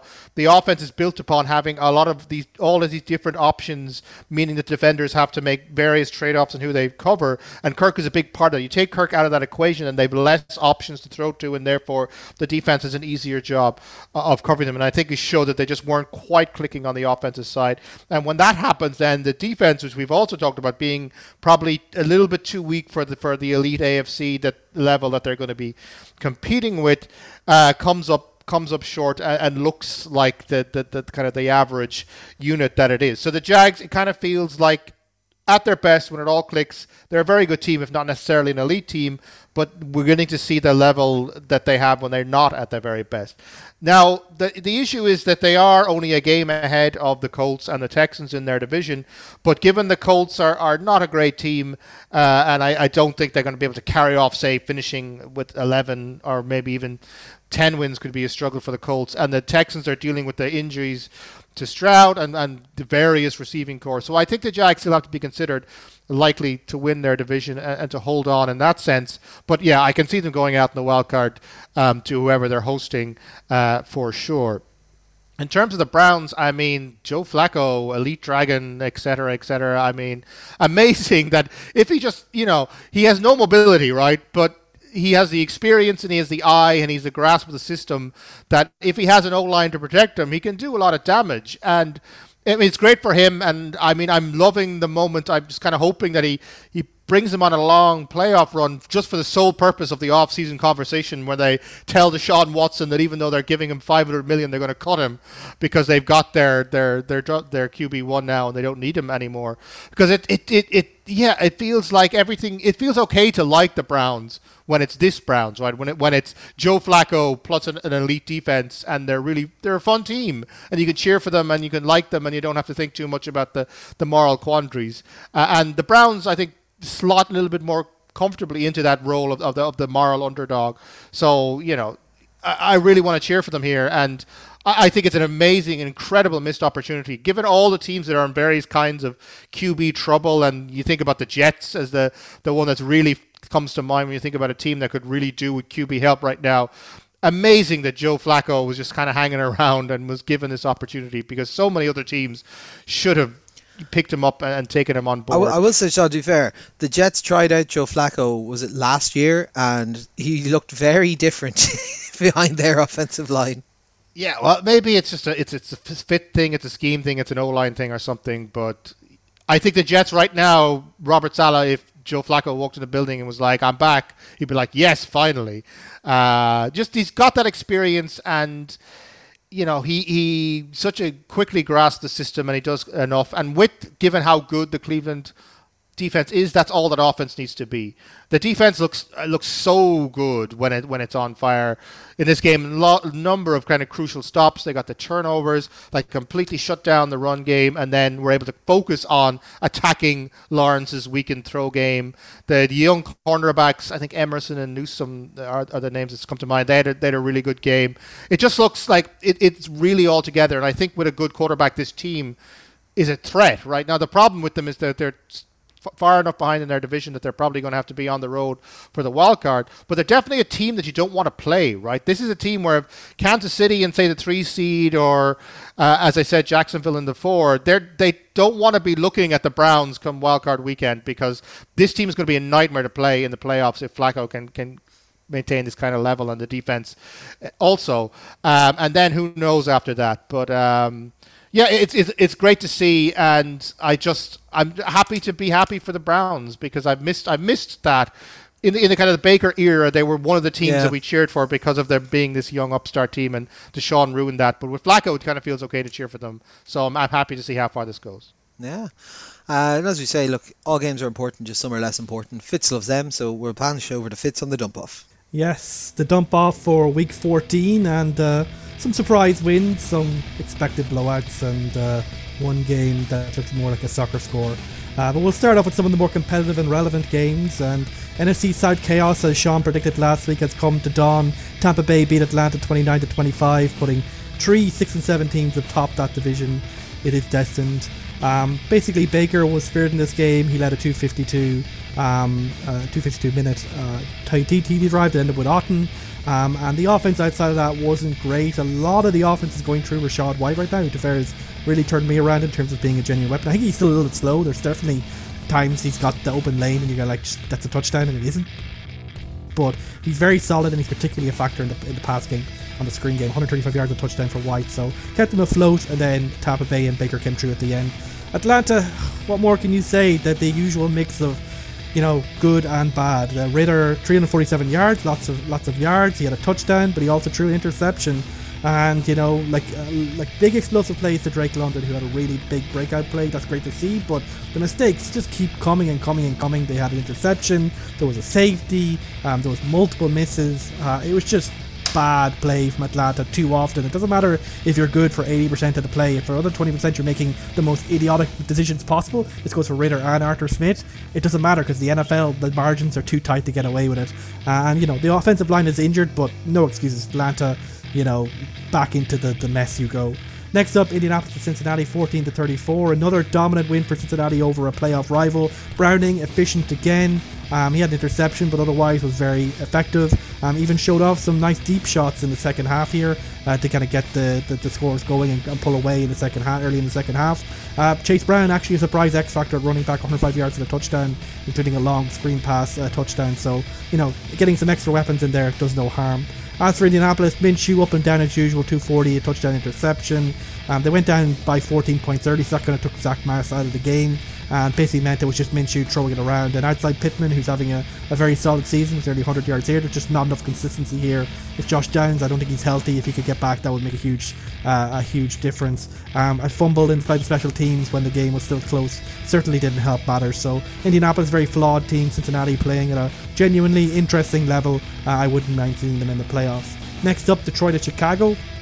Chicago win 28 to 13, and now alongside the Giants are kind of hmm, maybe are in the playoff hunt for that uh, wild card spot in the NFC. Fields playing for his job, played really well, 223 yards, a touchdown, 58 yards, uh, a touchdown rushing as well. Um, maybe a little bit not, not optimal. He's still uh, like a step slow for what you'd love to see, and in the red zone that certainly shows up. But overall, a very promising result from when you see those explosive run and pass plays. And you know, it helps when Detroit are making some really key mistakes, like they're failing on their own fourth downs now, and then the, the, the touchdown they gave away on a long fourth down to Chicago just can't happen. Um, they were they were pulled offside and then deep shot to, to DJ Moore for a touchdown. Like that's just the kind of thing where you go like those. You know, it's exciting when it works, but when it doesn't work, it, it does genuinely look like bottom of the league type bad. Goff was back to his turnover ways. He had two interceptions this game. Basically, could not get going in the second half when he needed to come back. The run game is effective, like it's still really good. They went over 130 yards of touchdown between Gibbs and Montgomery, but when they get into these deficits, that doesn't matter because you can't use it. Um, so really disappointing for Detroit. Like a spiral could happen here. They're going to be in the playoffs, I think, because they have nine wins, but uh, I'm not sure if they can do anything beyond that.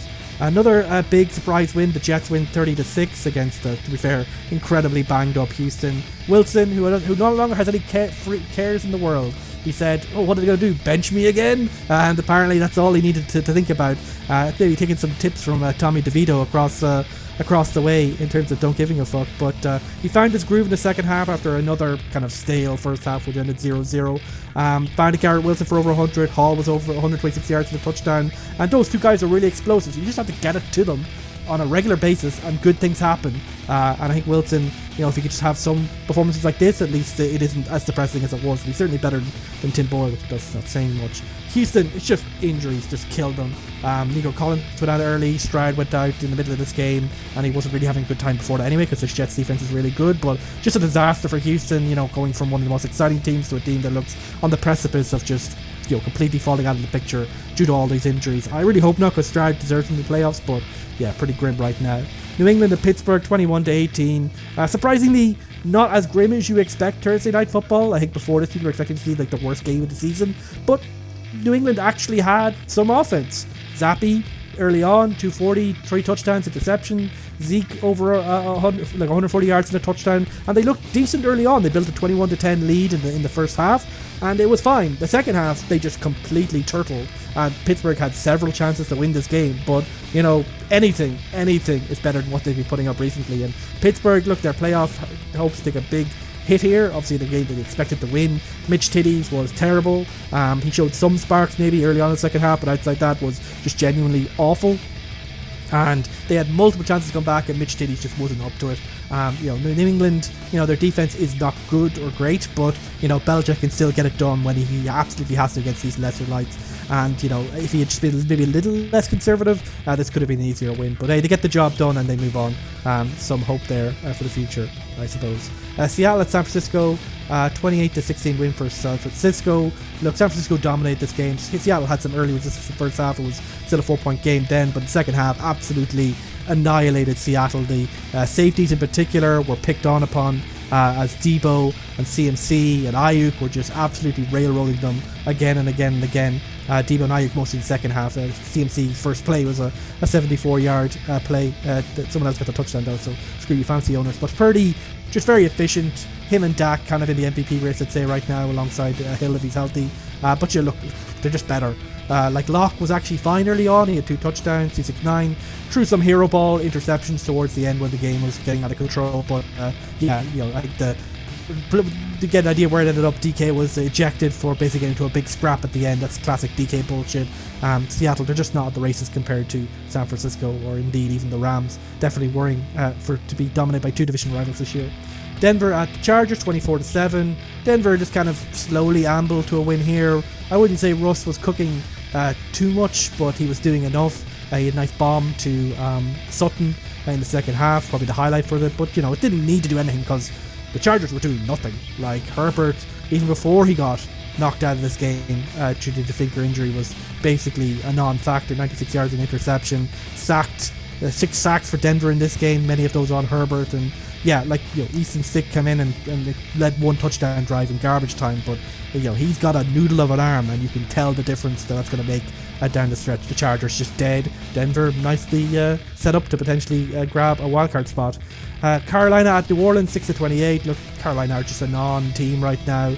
Um, they had like two more turnovers here from Young, um, and they failed on fourth down five times. They had a fumble on a, a special teams punt.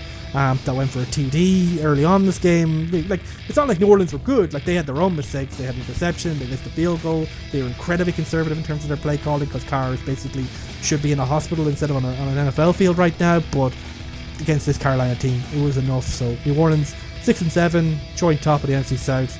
Oh God help us. And finally, you know what, what could beat that for the for, for the end of, of the dump off? Well, it's Minnesota at the Vegas Raiders 3 0.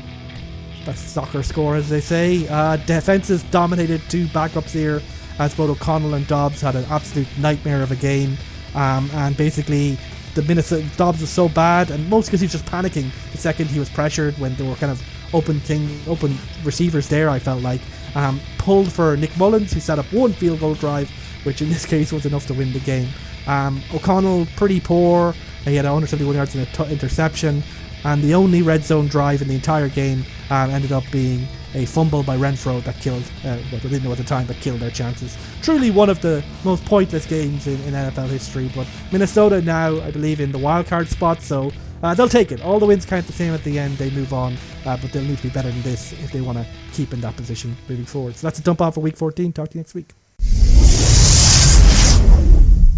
Okay, so we'll kick off with Thursday Night Football. The Chargers taking on the Las Vegas Raiders. I've gone for the Chargers. The boys have gone for Raiders.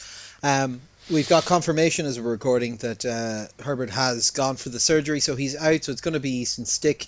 And will this offense be able to get anything done with him? We'll see. Uh, Jacobs is out for Vegas, so the run game's going to be gone.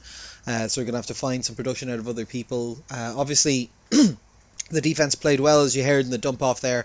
Um, last week, but I just I'm just slightly siding with the Chargers to be able to score some points here because the Vegas Raiders, as good as their defense was, weren't able to do anything last week. Um, but it could go either way. This is essentially a game that doesn't really massively matter.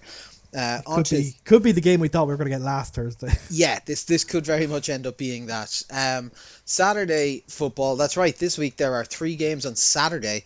Uh, so we'll kick off with Minnesota at Cincinnati. So obviously Browning has been a surprise success story so far, but we've got a very aggressive defense that's normally played by Minnesota. Lots of blitzes. So we'll see how they'll be able to hold up against that. Uh, we don't know really what's going to happen at uh, quarterback for Minnesota following the uh, the swap of quarterbacks mid game last week. Who knows? Um, the hope is obviously with Justin Jefferson due to be back, we believe that they should have a little bit more on offense. But I'm gonna be honest, like with what we've seen over the last couple of weeks, I've been picking against Minnesota because I think they've not been great. And even though they won last week, like they weren't, they shouldn't have won that game. No one should have won that game. That game should have been called off in the middle. But uh, I'm going to side with this Cincinnati team that's kind of on the upswing. Browning's looking good, and I'm liking them playing themselves into playoff contention. Yeah, on the form book, Cincinnati should be well favoured here. Uh, Browning's been a surprise success story after maybe a tough first outing. The last two games against genuine AFC playoff hopefuls in the Jacksonville Jaguars and the Colts has played really well. They're playing, as I said, a, maybe a more play action heavy script than they would with Joe Burrow, but it's working. Uh, the run game's going well, and now Chase Brown and Mixon both maybe are factors at the run game, and he's getting the ball out to his receivers. Tee Higgins had a couple of splash plays last week. Uh, he had a touchdown also called off. Uh, Ja'Marr Chase is always capable of either going deep or taking a ball uh, for the end zone in yards after the catch. And it's overall just it's not Joe Burrow level Bengals, but it's close enough that you you know if you scrubbed out the name on the back, you might you might go, well, that's one of Burrow's like you know middle games. Um, Browning's putting out there, and their defense, you know, I would say it's it's been up and down, but they have talent there. It's obviously a very um, it's, it's a defense that you know tends to get better as the season goes on. Anarumo, I think, has earned our respect that it's not going to be terrible. But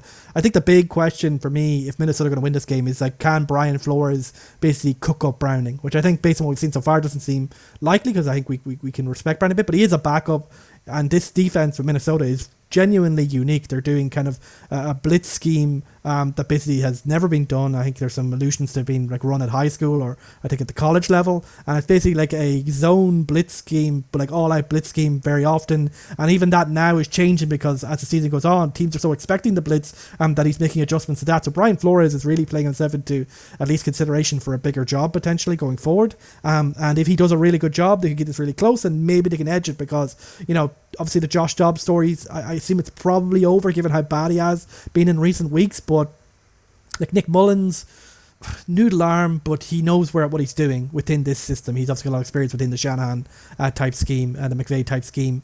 Um, uh, Jaren Hall, he flashed briefly in his like one drive in the season, so regardless, I think you know Kevin O'Connell has shown he can get good production out of not having the best quarterbacks. So I wouldn't completely dismiss them, especially if Justin Jefferson's back in there and they have other weapons like Jordan Addison uh, and KJ Osborn and TJ Hockenson. Uh, but their their their offensive line is also banged up, so that could also be a major factor.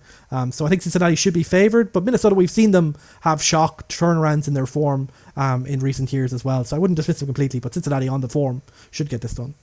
Yeah, I mean, it's. I, I think it, in terms of trust, the Bengals uh, under Browning look a lot more reliable than whatever is happening at the Vikings. The Vikings have to turn up with an offense this week, and I don't know if we can believe that that will happen. So I think you got you got to go with the Bengals. Next up, we have Pittsburgh at Indianapolis. Myself and Sean have gone for Pittsburgh, and Ronan's gone for Indy. Uh, Mitch Trubisky's under center. Will he be able to get offense going? They didn't do great on Thursday night, but this is a soft defense in Indianapolis, so hopefully they'll be able to get a bit more going, particularly on the run game. On the other side, Minshew had a bit of a mid game last week, so we'll be able to kind of pick it up a little bit more. This is overall a good Pittsburgh defense, but we mentioned we have their two main pass rushers in concussion protocol, so they might not be playing, so it'll give them a bit more of a shot if they're they're one down one or two of those guys. Um, but yeah, overall, I'm going Pittsburgh on this one just because I think their defense will be able to cause issues for Minshew. Yeah, these are probably surprisingly two important game given the. Uh, that both of these teams are in wildcard contention, even though neither of them feels like a playoff team. Um, uh, the big big question here is, is the Pittsburgh offense because we, we their defense okay is not quite what it used to be, but still fairly reliable. The offense, yeah, yeah, it, it, that brief bump post Matt Canada seems to have gone again, and they don't really know what they're doing at all. Um, but Indy are as up and down uh, in terms of the offense, and their defense is kind of weak. So I think ultimately it's the Pittsburgh defense, right? That is the most important unit in this game. If this Pittsburgh defense can can give Minshew one of his more nightmarish games and give some sort of short field, then you got to trust that Mitch Titties will be able to do just enough to get over the line against against a weak defense. But I could e- easily see if the Steelers' offense gets ground down into the dirt, then some Minshew magic. So so I think it can go either way because because of the the variability. But I think ultimately. More often than not, I think the Steelers will grind out the win here, but I don't think it'll be a pretty game yeah, I'm to need something, anything from Mitch Trubisky before I put any faith in Pittsburgh. And, you know, like at least on the Indianapolis side, they have the Minshew to Pittman connection. They can run the ball okay sometimes. Uh, their defense isn't great, but with Pittsburgh, if they're missing some of those key guys on the on the line, their defense has often been underwhelming in recent times, regardless. Yeah. Denver at Detroit up next. Myself and Sean have gone for Detroit, and Ronan's gone for Denver. Uh, obviously, both these teams are playoff teams, or hopefully so. Uh, Denver are going to see if Russell can kind of keep it going. They've had a bit of an improvement on offense over the last couple of weeks, and this Detroit defense has not been looking particularly well. So this is like these are the kind of games they need to win if they want to stay in that wild card hunt. They're only a game back in the AFC West now, although realistically they're a game and a half because I think they lose the tiebreakers on that one. From the Detroit side, like Goff has had some very, very mixed games where he's like good for a half and throws three picks in the other half and stuff. So they need to try and settle it down, get it back to the way it was beforehand. Uh, this is a good Denver defense, but you got to hope that like maybe they'll be able to run the ball on them. They've got a very good one-two punch in the backfield. Denver are less good against the run, so if they can lean heavily into that, they're at home. Like you, you Detroit get let us have a bit more faith in you again. Just like come and do a good job here. Uh, don't have us worrying. Don't have it a like we win by two points and we've thrown two picks and a fumble and like just just put in a solid day at the office and hopefully you should have enough to get past this Denver team who are unfortunately on the ascendancy even though they're still playing a very boring brand of football. Look, uh, it's too late for me. Like I, I'm already like very worried about for Detroit. I think genuinely the holes that exist on both sides of the ball now are just gaping. Like they have a right to victory here if they can just avoid going down early, run the ball really well, keep that a factor, and their defense could just avoid like you know giving up those huge plays to Courtland Sutton and Jerry Jeudy If he ever learns how to catch the ball, then they, they can't win this game. But I haven't seen it recently. They've been screwing up again and again and again. That fourth down conversion, I had to go back to it against Chicago, just unacceptable play call again. They're kind of getting all these fourth downs. I still love that aspect of it, but you know I think it's a team with things going against them now can't afford to have those kind of demoralizing um, events happen game after game. And Denver, look, I don't like it. Look, I don't like it, and it still hurts my brain a little bit. But they're good. They're, they're playing good. Their defense has genuinely turned around from being like a bottom five unit into a top ten unit. They're playing really aggressively on the defense. Their young edge rushers are making a huge impact. They are vulnerable in the run game, but in the pass game, they can get pressure. And Goff has been throwing the ball, throwing these interceptions recently, and that's a really that's something that this team particularly cannot afford. And their secondary in Denver is pretty good as well. They have Surtain, they have Simmons, they have people like that. So I'm really concerned that Detroit are in a slip, and Denver. I don't have to like it, but Sean Payton deserves respect for turning this team around after such a tough start. And like you know, it's not because Russell Wilson's playing good, but he's playing good enough for a team that's playing good complementary football right now. And you know, it's not I'm not as confident this pick as I was about the pick last week when you guys picked the Chargers against Denver, but I, I, I definitely feel fairly comfortable picking Denver here, to be honest. Yeah, I, I just can't let go. I, I can't live in a universe where it's acceptable to pick this Broncos team over this Lions team. That that obviously the Lions' problems are manifest and huge, and they need to solve them. Um, and the Broncos look like in a really good place in terms of where Sean Payton has got them, and logic and form maybe suggest that this is the Broncos' game to lose. But you gotta believe, you know. Ultimately, what do we have in this world if we don't believe in, in Dan Campbell and his boys to pull it out? They're they're gonna turn it around, you know. They're gonna come good. I can feel it. Uh, I feel, you know, you, you you gotta trust them. Lions eat horses, hopefully.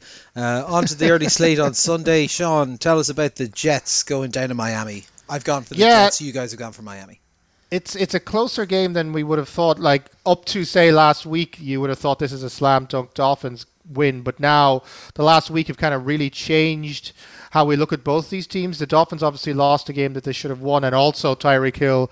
Uh, we didn't talk about the injury section, but he, he has an ankle thing where apparently he can't cut or turn, which is two quite important parts of his game because otherwise he's just a guy who runs fast which you know we have our share of them in the NFL as well but they're, they're turning around is particularly important when Tua underthrows the ball you know it's it's true it's a very fundamental part of being a Dolphins wide receiver is the ability to stop and turn um, so yeah given given all that and then given we have the, the Zach Wilson suddenly deciding he knows how to play quarterback again thing. Um, this is a game that could be quite tight, and I could definitely see the Jets grinding it out. The reason I'm going for the Dolphins is because I, I with Zach Wilson, we've seen it in spurts, but we haven't seen consistency. The thing about Wilson is he seems to be a real um, confidence guy. When things when he does he he will sometimes early in the game do a weird or stupid thing and it will work out. If it works out, he'll have a great game because he thinks he's a superstar. Um, if it doesn't work out, he's going to end up throwing like four interceptions and the, and the whole thing falls down. I think with, with with Zach Wilson, it's very much you're on the knife edge of disaster every time he goes out there. And the games where he throws for 300 yards and, and three touchdowns are the rarities, and more to not, he crashes back down the earth the next game. The the the Dolphins still have Jaylen Waddle. They still have a very good run game in Mostert and Achane. They still have, you know, Tua is maybe not the quarterback that people seem to be hyping him to be, but he's still a decent one. They've got an improving defense who's going to cause problems for this Jets offense, whereas the Jets have a great defense, but an offense that has maybe turned up twice this year, uh, and otherwise it looks pretty terrible. So I think you've got to, even given what's happened last week, I think you got to you got to back the Dolphins to win this one. Um, but yeah, it's going to be very interesting to see how how this offense works with Tyreek Hill, Tyreek Hill just as the fast guy. Um, probably a lot of verticals, um, which will be interesting test to two is uh, throwing arm for sure. But yeah, even despite that, you got to pick the Dolphins. Next up, the other another New York team, Giants, going down to New Orleans. I've gone for the Giants. You guys have gone for New Orleans. Uh, you, you're picking against the trash man, DeVito. He's going to do a great job here against what has been a fairly moribund looking New Orleans team. Their defense hasn't been playing particularly well. Their offense doesn't really know what it is. Carr is, you know, carrying 12 different injury designations at any given time. Uh, this is a Giants team that we talked about it beforehand. Like their defense is rounding into form. They've got pass rushers. They've got some young pieces in the secondary that are going to cause some issues. Like I just I I just on a very fundamental level do not trust the New Orleans Saints and the Giants are weird, but I'll take weird over boring any day. Yeah, like for sure. Like I don't blame you for picking the Giants. I'm tempted to do it myself, but I don't know. I feel like New Orleans they're gonna like just stick around in the NFC South and kind of stay relevant for no good reason. And this will probably be a game that will be kind of an arm wrestle, and both teams will probably make mistakes. Um, but I just kind of you know I think New Orleans will probably lean more on Kamara. Olave starting to do some things with Carr. Uh, but yeah, this is a game where look if the Giants defense can get the Carr consistently and DeVito can keep up the kind of good imitation of like last year's Daniel Jones, uh, then they certainly got a chance here. Uh, you know, uh, certainly wouldn't count them out. But uh, yeah, surprisingly relevant and, and interesting game. Uh, this was definitely not one that I thought we'd talk about at any length uh, last week. Yeah, it's. I think it's a bit of a coin toss, but uh, I, I don't know. Maybe the maybe it is time to ride the DeVito train to the giant success. But may, I think I need one more week of seeing it work before I'm on board with the DeVito thing. you, you see, Connor, we got to make him the underdog because he only succeeds when he's the underdog. You picking him, that's going to put too much pressure on the boy. Ah, we'll see, we'll see. I'll, I'll, I'll, drop him an email, see if I can give him some words of wisdom. Uh, Atlanta, Carolina up next, Ronan. We've gone for Atlanta across the board. Look, Carolina are a busted flush of a team. They're not doing anything. Young is having a terrible time. They have a chance here because Atlanta are just capable of imploding at any given moment. But unless Carolina's defense really steps up and Young can avoid the mistakes, which neither has really happened that often recently, Atlanta should get this win despite you know being a team that no one likes. Yeah, next up is my pick of the week Chicago at Cleveland. I've gone for Chicago and you guys have gone for Cleveland. Uh, I've been saying it for a few weeks now. Fields is trying to fight for his job and he's been playing pretty well and trying to give them as much reason to not pick a quarterback instead of him. They've been exciting. Uh, they are, I suppose, technically still in an outside shot of a wild card because the uh, NFC is a little bit more. Um, stratified. One game behind. One game behind. Yeah, so like they're, they're, they're definitely there thereabouts, and this is the kind of game they need to win to stay relevant in that. Um, I think you know, this Cleveland defense is going to cause issues, but they are a slightly different type of team. They have a bit more of a running aspect. We'll see if that can help them out. I think the big one for Chicago is since their trade uh, with Washington, they've gone from like I think it was like a bottom 25 team to a top eight defense. Uh, so they're really, really doing a better job on that. And this is a Cleveland team that does have elite Joe Flacco and all that kind of stuff on it but they're probably going to be missing two offensive linemen here, and we're starting to see a huge amount more from the Chicago defense. So I'm hoping that that's going to uh, help them a little bit more in uh, in this game. Now, I do kind of I, I, would like to see the Browns do well with with Flacco under center because I like you said, Sean, they're more fun to cheer with Flacco under center, and also it's kind of just great crack to continue the uh, the quarterback controversy in Cleveland by saying, "Well, uh, are you as good as Joe Flacco?" Whenever they talk to their 250 million dollar quarterback, but yeah, just for me, I think Chicago. They're on a little bit of a hot streak. Fields is playing really well. Their defense is playing out of their minds versus how they were playing earlier in the season. And you know they basically got to have it for the for the rest of the season if they want to make the wild card. And uh, yeah, I'm just I'm just feeling Chicago at the moment. They're good fun. Yeah, like the difference in record belies these teams are relatively similar, obviously due to injuries a lot for Cleveland and Chicago because they came in quite untalented. I think Fields is playing at a really high level, but as I said, he's not. He, you know, if he could just do the the simple quarterback things well, he could actually genuinely be like elite, like in that kind of top tier. But he's still a little step behind. He's still a little bit jittery. Um, he still maybe loves running a little bit too much. He's really good at those things. He's so talented that it works more often than not. But he's going into the dog pound here. That's going to be a really intense environment for him. So he's not going to get help in terms of play calling and stuff like that. And you'd worry that this Cleveland defense, which seemed to be going dipping a little bit after picking up a few injuries, they're getting healthier each week. I think Denzel Ward's probably back. Myles Garrett's one one week healthier and stuff like that. That they might get back to the kind of dominant unit that they were uh, for the early stretch of this season, and that's just a really tough situation for Fields, despite the fact he's playing quite well. Um, on the other hand, I think you are right. Like Montez Sweat has made a big impact for Chicago, and this is a vulnerable offensive line. But we got to believe in the elite Joe Dra- uh, Joe Flacco Dragon experience. Like enter the Dragon, he will see in slow mo, and then you know face kick them um, into eternity um, enough to rack up the scores, keep it going, and get a win here. But yeah, this is a much closer game than, than you might expect. But I'm going to give the dog pound there their due, and they'll uh, create a tough enough environment for the Fields. He'll falter, and just enough uh, for the Flacco uh, to get the job done. Yeah, with, with Chicago, I kind of feels the same as the Giants. I think I need to see it at least one more week before I begin to buy into it. Whereas with the Browns, as I said in, in the reviews, I'm buying into this team on, on both sides, and this defense is elite, and Joe Flacco is elite. So, yeah, you got you got to go with the Browns here, I think. But uh, certainly, it'll be interesting to see if the Bears can give them a contest. Uh, Kansas City at New England up next, Sean. We've gone for KC across the board. Yeah, uh, Zappe Mania has broken out among the Pats fan base because he played well for like a half, um, which kind of shows you uh, where the uh, New England offense has been recently. Uh, the big question is, can they continue it? Can they, against a really tough KC defense, produce anything? Um, uh, can Zeke, you know, rediscover his his mojo as well? Uh, I question that highly. Uh, I think that the Pats are going to struggle to score an awful, uh, too many points here, and I think there's going to be a lot of aggression as well from KC. The KC guys are really good at uh, kind of putting pressure on and, and, and takeaways and stuff, so that'll be a problem. On the other side, I think it'll be interesting to watch to see if Kansas City start to evolve, if, if Toney plays again, if they try and figure out a way to, to make it happen. I think maybe leaning more on the younger wide receivers uh, Rashee Rice and stuff could could be the, the way out of this mess. But we have yet to see this. We we've talked a lot about the the the Chiefs and how they have seemed to evolve every year, and by week uh, 17, week 18, by the playoffs, they they are the, the final package, and they look great. We haven't seen it yet this year. They still seem to be trying to solve the problems that they had in week one.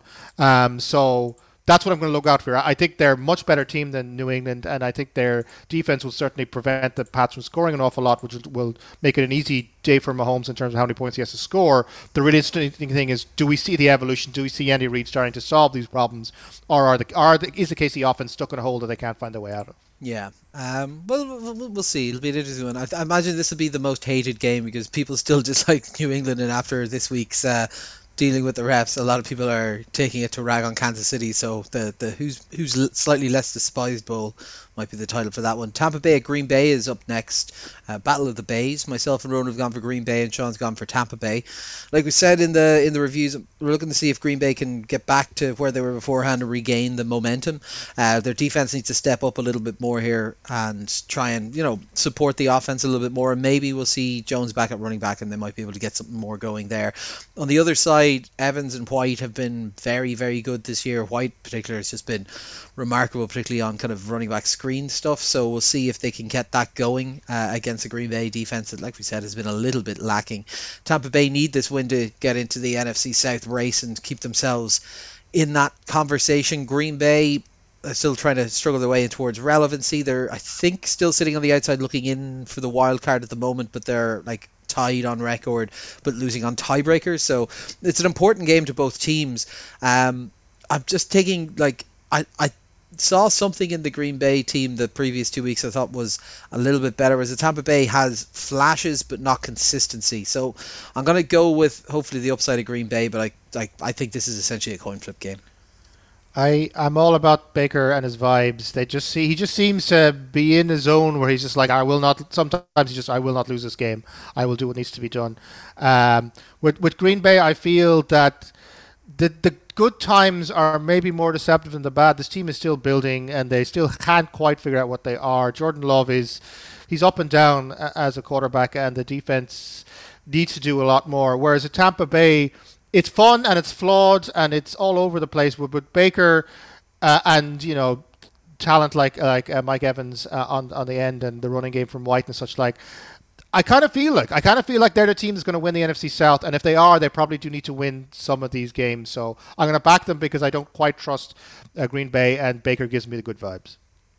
Yeah, like I think these two teams are probably, if you average out their seasons, pretty close. Tampa Bay have kind of been more what they, they are, what they are. Baker makes some big plays. They kind of disappear for long periods of time, but Mike Evans is always capable of the, the big deep shot. Rachaad White's been growing. He's probably the one element that has got better as the weeks have gone on, and he's been, as I said, particularly a factor in the past game. He's still a bit slow, but he's doing a good job despite that. As for Green Bay, obviously we're kind of building. You know, they've just been very up and down. Some early shots where they look like, oh, maybe Love is the future, and then a mid-season swoon, they're terrible. And then recent weeks, oh, Love getting back to maybe they have the next, you know, Hall of Fame quarterback, and then last week just cratering into the earth, um, despite like a solid touchdown at the end, like too many mistakes overall against the Giants defense, which is better than we expect, but still not in the elite category. So you know, I think it's it, you say it's a coin flip. Green Bay have more upside, as you say, Connor. I think they have more excitement about them if they made the playoffs, for example. But you know, I think I respect Tampa Bay, so I don't, I wouldn't uh, disrespect Sean at all for picking them. But I'm going to go for Green Bay for now. Um, at least in Lambeau Field, they, they have a slight advantage. Slightly different climes in, in Lambeau than there is in uh, down in Florida. Yeah. Uh, next up, Houston at Tennessee. Sean, myself and yourself have gone for Houston. Ronan's gone for Tennessee. I have caveated my pick that my Houston pick is dependent on Stroud playing, though. Yeah, the, the big question this game is which Houston will turn up. The 2023 exciting, fun CJ Stroud Houston, or are we going to get a reprise of the 2022 Davis Mills experience? Because um, obviously those are offensively two entirely different uh, teams. Now, even if Stroud plays, they're still down at least two good wide receivers, uh, and they're going to need a couple more options. We saw that Stroud can be in the Jets game. He can be got, got at. He can be stifled. He maybe does need the kind of the fourth quarter, you know, adrenaline to kind of power himself in, into super super guy mode. Um, and if he doesn't have that, maybe it doesn't work as well. So I can certainly see why people might be leaning towards Tennessee. They, you know, Will Levis is starting to feel like maybe he, he's figuring out stuff that he didn't figure out before. With Hopkins, he's always got an options, and the defense is is always fairly solid under Mike Vrabel. So I can certainly see the pick for the Titans. But as kind of with the Detroit pick earlier, I'm going with Houston because it's the better universe to live in. Is the universe where the Texans keep winning, and we see the possibility of C.J. Stroud in the playoffs. Um, uh, if they lose this one, it's difficult given how tough the AFC is for them to keep pace, uh, unless they manage to win the division by by, by pip, pipping the the Jags. So I picked the Texans because that's the world I want to live in, and I feel that they do have, if, if Stroud plays, they do have the pieces to win this. But I can certainly see the Titans making it difficult for them, and especially if it's Davis Mills, then it could be an ugly game. Yeah. Uh, we're into the late winter now. Washington at the Rams. Uh, we've gone for the Rams across the board here. Uh, look, Stafford's playing at a good level. They have excellent wide receivers. Cooper Kupp's looking to be back into proper old school form, and this is a Washington defense that has been terrible of late. Uh, they fired the defensive coordinator. They traded away two of their best linemen. Uh, but they're coming off a bye. Maybe Rivera's figured something out over that period and they can get something going. On the offensive side for them, Howell is a coin flip of a quarterback because he has great games and these terrible games. Uh, he was, you know, as, as, they like to point out, the passing leader for a while, possibly due to the fact that he had taken 100 more passes than a lot of other people had at that point. But if he can have a safe day where he doesn't have a load of turnovers, like they could maybe stay in this game. But this Rams team and their offense in particular has been fired up of late, and I imagine Donald is going to cause some issues to Howell behind that line. So we're going for the Rams across the board. Uh, next up is Sean's pick of the week. Uh, big boys Dallas are traveling up to the cold horribleness of Buffalo God, it's going to be fucking brutal out there at this time of year to Put take on, on the tourist brochure. Yeah, to uh, to take on the, the the Buffalo Bills, and we've gone for Dallas across the board, Sean. Yeah, I mean it's a huge game. It's an absolutely huge game for for the Bills. I mean, you look at this; they're two games behind the Dolphins in their division. They're, they're like one game off the the wild card, but it's a it's a bit of a, a, a kind of a a crunch situation with a bunch of teams involved. If they get through this game, then they've got the Chargers and Pats back to back, and you think those are two wins, and then they go to the Dolphins uh, in Week 18. So if the Bills win this, I think this puts them. The Bills win this, they still have a shot at their division. So that's what they're playing for here. And we've taught, we've seen at their best they are. They still have an awful lot of really good pieces on both sides of the ball, and they've got good coaching despite the weirdness of some of Sean McDermott's uh, choices for um, pep talks. But with Josh Allen playing at his level, if he can get to the peak we've seen him, then he becomes a dangerous force. If they can find a way to to keep, you know keep the James Cook thing working the way it is, if they can find a way to make um, Stefon Diggs more interesting, then they've certainly got a chance in this game because at their best they seem capable of just getting the momentum and beating anybody. The problem is they a they're playing a team that's on a really good place on both sides of the ball and it's going to make it really difficult for them so they're going to really have to pull out all the stops to win this game. And secondly they do seem to be a team that loses confidence if things are not going well uh, automatically. And the cowboys at the moment are really good especially at building uh, momentum at the start of games, getting up 17 0 and kind of killing the game seems to be the way the, the Cowboys approach at the moment. With they, you've got Dackett playing really good uh, football on the offensive side. You've got a defense that has, under Dan Quinn, moments of explosiveness, moments of toughness. So I think this is a really big test for the Bills because they're playing a team that's probably better than them at a moment when they're not at their best. But the opportunity for the Bills, if they win this game, is that the division is wide open for them and they can take a shot at maybe keeping keeping their AFC East crown. If they lose this, then it's it, they're in a real dogfight to get into the into even into the wild card spots, and you would you wouldn't bet in their favor. That said, I think we have to pick the Cowboys because they're a better team in a better place. But I would love to see the Bills win this game, and I, I just hope they put up a good fight and it's a fun game because if he gets if it's close at the in the fourth late in the fourth quarter and Josh Allen does Josh Allen stuff, they could win this game. Um, but there's not that many paths to victory, unfortunately. So you got to pick the Cowboys great philosopher Ron Nagara said, "The opportunity, say fucking a norm." But uh, yeah, I think Dallas are the better team. They should win this game, but that's exactly when you expect the Dallas Cowboys to revert to type. San Francisco, who are a good team, taking on the Arizona Cardinals, who are technically an NFL team. Ronan. Hey, I, I, I thought I was doing the analysis for this game, Connor. Tell us about it. hey, San Francisco are really, really good. So unless Jonathan Gannon's been like like God, like galaxy brained his way to some way to slow down this multi-headed San Francisco offense monster.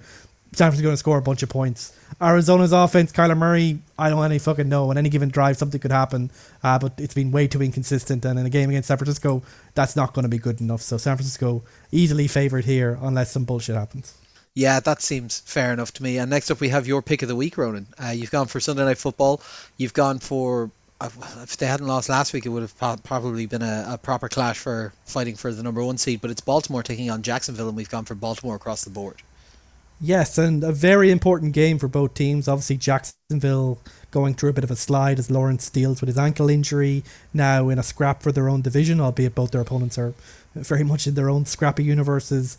Uh, and then Baltimore now have control of the number one overall seed, but next week they go to San Francisco. Who obviously, they have some uh, history with uh, back in the day, and they will be very keen to get a win over an ailing AFC opponent and kind of obviously take one additional factor out of the uh, number one seed consideration. Baltimore, as I said, I do have concerns here because they're a team that's playing really well but not consistently. And as I said, in the NFL, where tight margins can be all the difference, that could end up being a factor. I think their offense is explosive. To, to in some ways, they kind of now remind me almost of um, a poor man's version of the Miami Dolphins in the sense that you know when it's working and the explosions are happening and Lamar Jackson runs for a big uh, run and he does his jinky stuff and when they get a deep shot uh, to Likely and Flowers and OBJ and stuff like that, it looks really good. But without Andrews, um, with the run game now going through the explosive but less consistent Mitchell, you know, there's just too many drives that don't go anywhere. There's too many drives that just kind of burn out, and the defense, which I think I, I assume will probably be back or will be a factor. Mike Macdonald has probably earned our trust. Did get blown up last week, albeit by like elite uh, Matt Stafford. Uh, every every team quarterbacks either elite or not elite now. It's just Matt Stafford and Joe Flacco. Everyone else is not elite, um, obviously. um, and you just wonder, can you know, are they going to have a fall off now? Are they going to do the classic Baltimore thing where just when you're willing to get in, they suddenly decide to kind of take a step back and, and lose a game that they should win? Because Jacksonville are vulnerable. As you said, Lawrence, he has very iffy mechanics even when healthy. On that bum ankle, you just see the difference between like a Lawrence and a Mahomes that he just can't adjust around it. He's sailing the ball, and you know this Baltimore defense will be opportunistic and, and lipping their, uh, their yeah. Uh, li- li- licking their lips, looking for those opportunistic things, Geno Stone and, and Humphrey and so on. Um, and you know, ETN, he's been a bit banged up himself, and that's been quite explosive. But you know, I think Jacksonville, they've had some games where they've spiked, some games where they've showed up. Their defense is very strange, sometimes very mercurial, hard to get a read on on a week to week basis. But when they're playing really well, they're really good at shutting down the run, and they've shown the capacity to get pressure on the opposing quarterback. So look, I think Baltimore are a better team. They should win this game. They're not dealing with the same level of injuries as Jacksonville, but but I wouldn't count out Baltimore just faltering. I think that game last week showed that there are chinks in their armour. Um, it'll just be interesting to see whether Jacksonville, in their current state, are able to take advantage of them. Yeah, I'm a bit higher than Ronan is on the on the Ravens. I think we we seeing them come to fruition now, uh, and if they can stay healthy, they're going to be a threat. They look more dynamic offensively than I've seen them uh, under Lamar. And conversely, on the other side, we've talked about the Jags that it's just not quite there offensively when all they don't have all the pieces and, and Lawrence isn't healthy and the defense is a threat is a is a liability rather rather than a threat. Um, and so I think the big problem here is that the the Jags. The Ravens defense will cause problems for the Jags offense. I just don't trust that the Jags defense will cause that much problems for the Ravens offense, which is why I think you've got to pick the Ravens. Yeah, I'm kind of I'm similar. I'm a bit higher on Baltimore uh, as well than than uh, Ronan is at the moment, but my, my, my big one on this is just that I think the Jags are faltering downwards a little bit at the moment, so that's why I'm kind of siding Baltimore. And I just I think Jags are going to collapse down. I, like it's not terrible. It's just more like they're reverting to what we thought they were preseason, which was good enough to win their division, not good enough to play with the big boys. And my estimation of Baltimore at the moment is they're one of the big boys to deal with. Um, we've also yeah. just got coverage for the Browns. Just a small bit of breaking news. So their offensive tackle who was on Boomerang IR, Jedrick Wills, has now undergone knee surgery, so they're not going to be getting him back this season. Uh, so that's unfortunate for them with uh, immovable elite Joe Flacco under center. Yeah, like look, like I'm probably being a little bit harsh on Baltimore, but I think when we're talking about them being a Super Bowl aspirant, then just those those those concerns, that lack of consistency, which is too fair has been like a little bit of an issue all season. Um, I just do wonder can they can they do it on a date week to week basis, uh, similar to the Cowboys in that sense. Yeah, and finally Monday Night Football. Uh, it's actually quite a big game. Philadelphia at the Seattle Seahawks. Uh, I've gone for Seattle. You boys have gone for Philly. Uh, Philly have been faltering of late. Uh, obviously, San Francisco and Dallas, two of the big boys in the league. So the question is, will they be able to hold it all the way up in the uh, northwest with Seattle? Um, I'm not sure, to be honest. I the Seattle team because hopefully Geno Smith will be back and playing, and that will be you know uh, uh, quite help them a good bit. But like this is an offense in Seattle that's really been taking off of late. Like when you think about that Dallas game, they went blow for blow and scored into the 40s. Like it was that kind of game, and that's that's the type of game we've not seen out of Philly of late. Their defense hasn't been phenomenal. Their corners haven't been phenomenal. We, uh, like we said, there's a little bit of a book out on how to deal with their offense after the last couple of weeks. In Seattle, while undermanned on the defensive side, they do have a de- defensive minded head coach. I'm sure he's keeping a very close eye on these things and will try with their personnel to mimic those types of things. Like, I, I, I can completely see why I think this could be a get right game for Philly, that they're pissed off after the two losses. They'll figure it out and they'll get themselves rolling again. I'm not sure. I've got a feeling that they might fall back on their heels a little bit and, like, almost half stumble into the playoffs at the end. I think they soared very high, but they're not the complete team they were beforehand. I don't think Seattle's a complete team, but I think if they come out scoring and Geno plays a good game, Philadelphia might actually struggle to keep up. Like, look, Seattle have a chance here. Obviously, Philly, I think they've just been ground down by that absolute gauntlet of the last five games or so, like Cowboys, Chiefs, Bills, 49ers, Cowboys. Like that's a truly ridiculous level of competition, and to come out like you know they're three and two in that stretch, so it's not like they've been destroyed by that.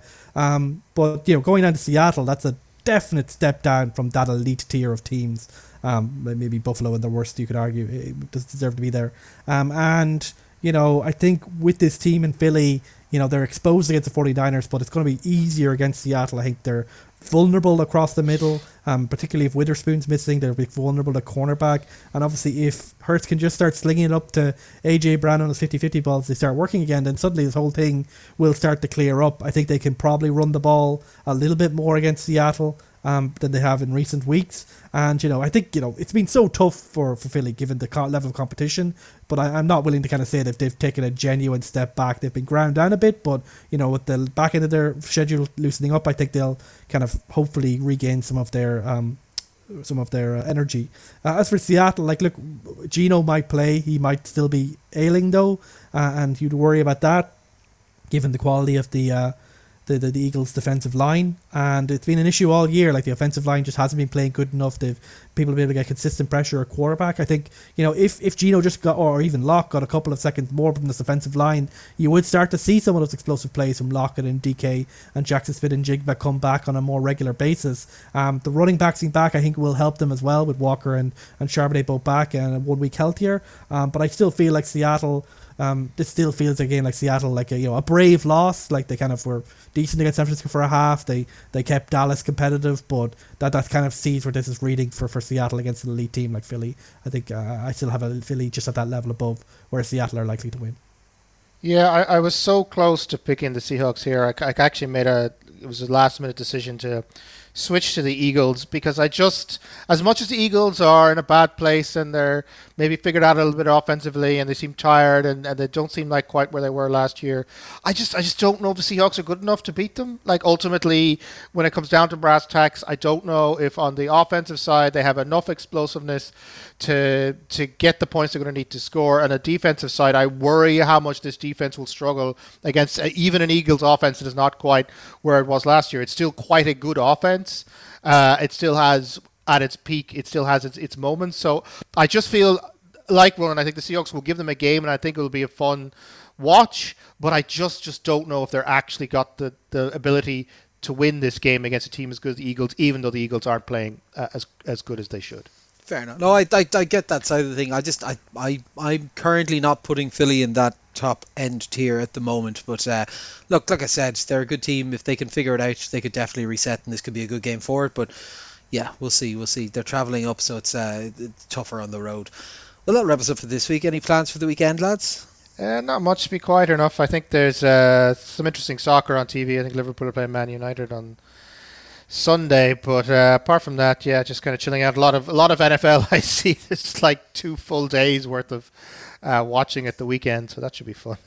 Mm. What about yourself, It's Please, please, I'm full of football. No more. but uh, uh, yeah, like look, I, I'm I'm have Christmas party on Thursday. Hopefully, have an enjoyable time. Then I'm finishing up work on the Friday, so I'll be heading back to Cavan this weekend. So uh, when we get back next week, uh, hopefully after another fun uh, red zone uh, and football weekend, uh, I'll be back uh, in the home side for Christmas. Very good. Yeah, I think we've got uh, some people coming over on the weekend. We've also got uh, my wife, Mairead's friend, is coming over. Uh, I'm bringing her doggy up, so I'm gonna I'm gonna be looking after two doggies on, on Thursday on my own. So that'll be good crack. We're going to visit uh, Santa Paws on Sunday, So they have a, a, dog Christmas event in town. So uh, you can go get your dog's picture with uh, Santa Paws. So that'll be that'll be great fun. And then meeting up with a couple of the guys to try some beers and watch a bit of football then that evening. So it'll be uh, be a nice nice little weekend before we push into the Christmas madness. So that'll be good crack. But I suppose that'll wrap us up for now. So uh, it's bye from myself, bye from Ronan, Bye. bye from Sean. Right. It's been all four quarters. Thanks for listening. We'll chat to you next week.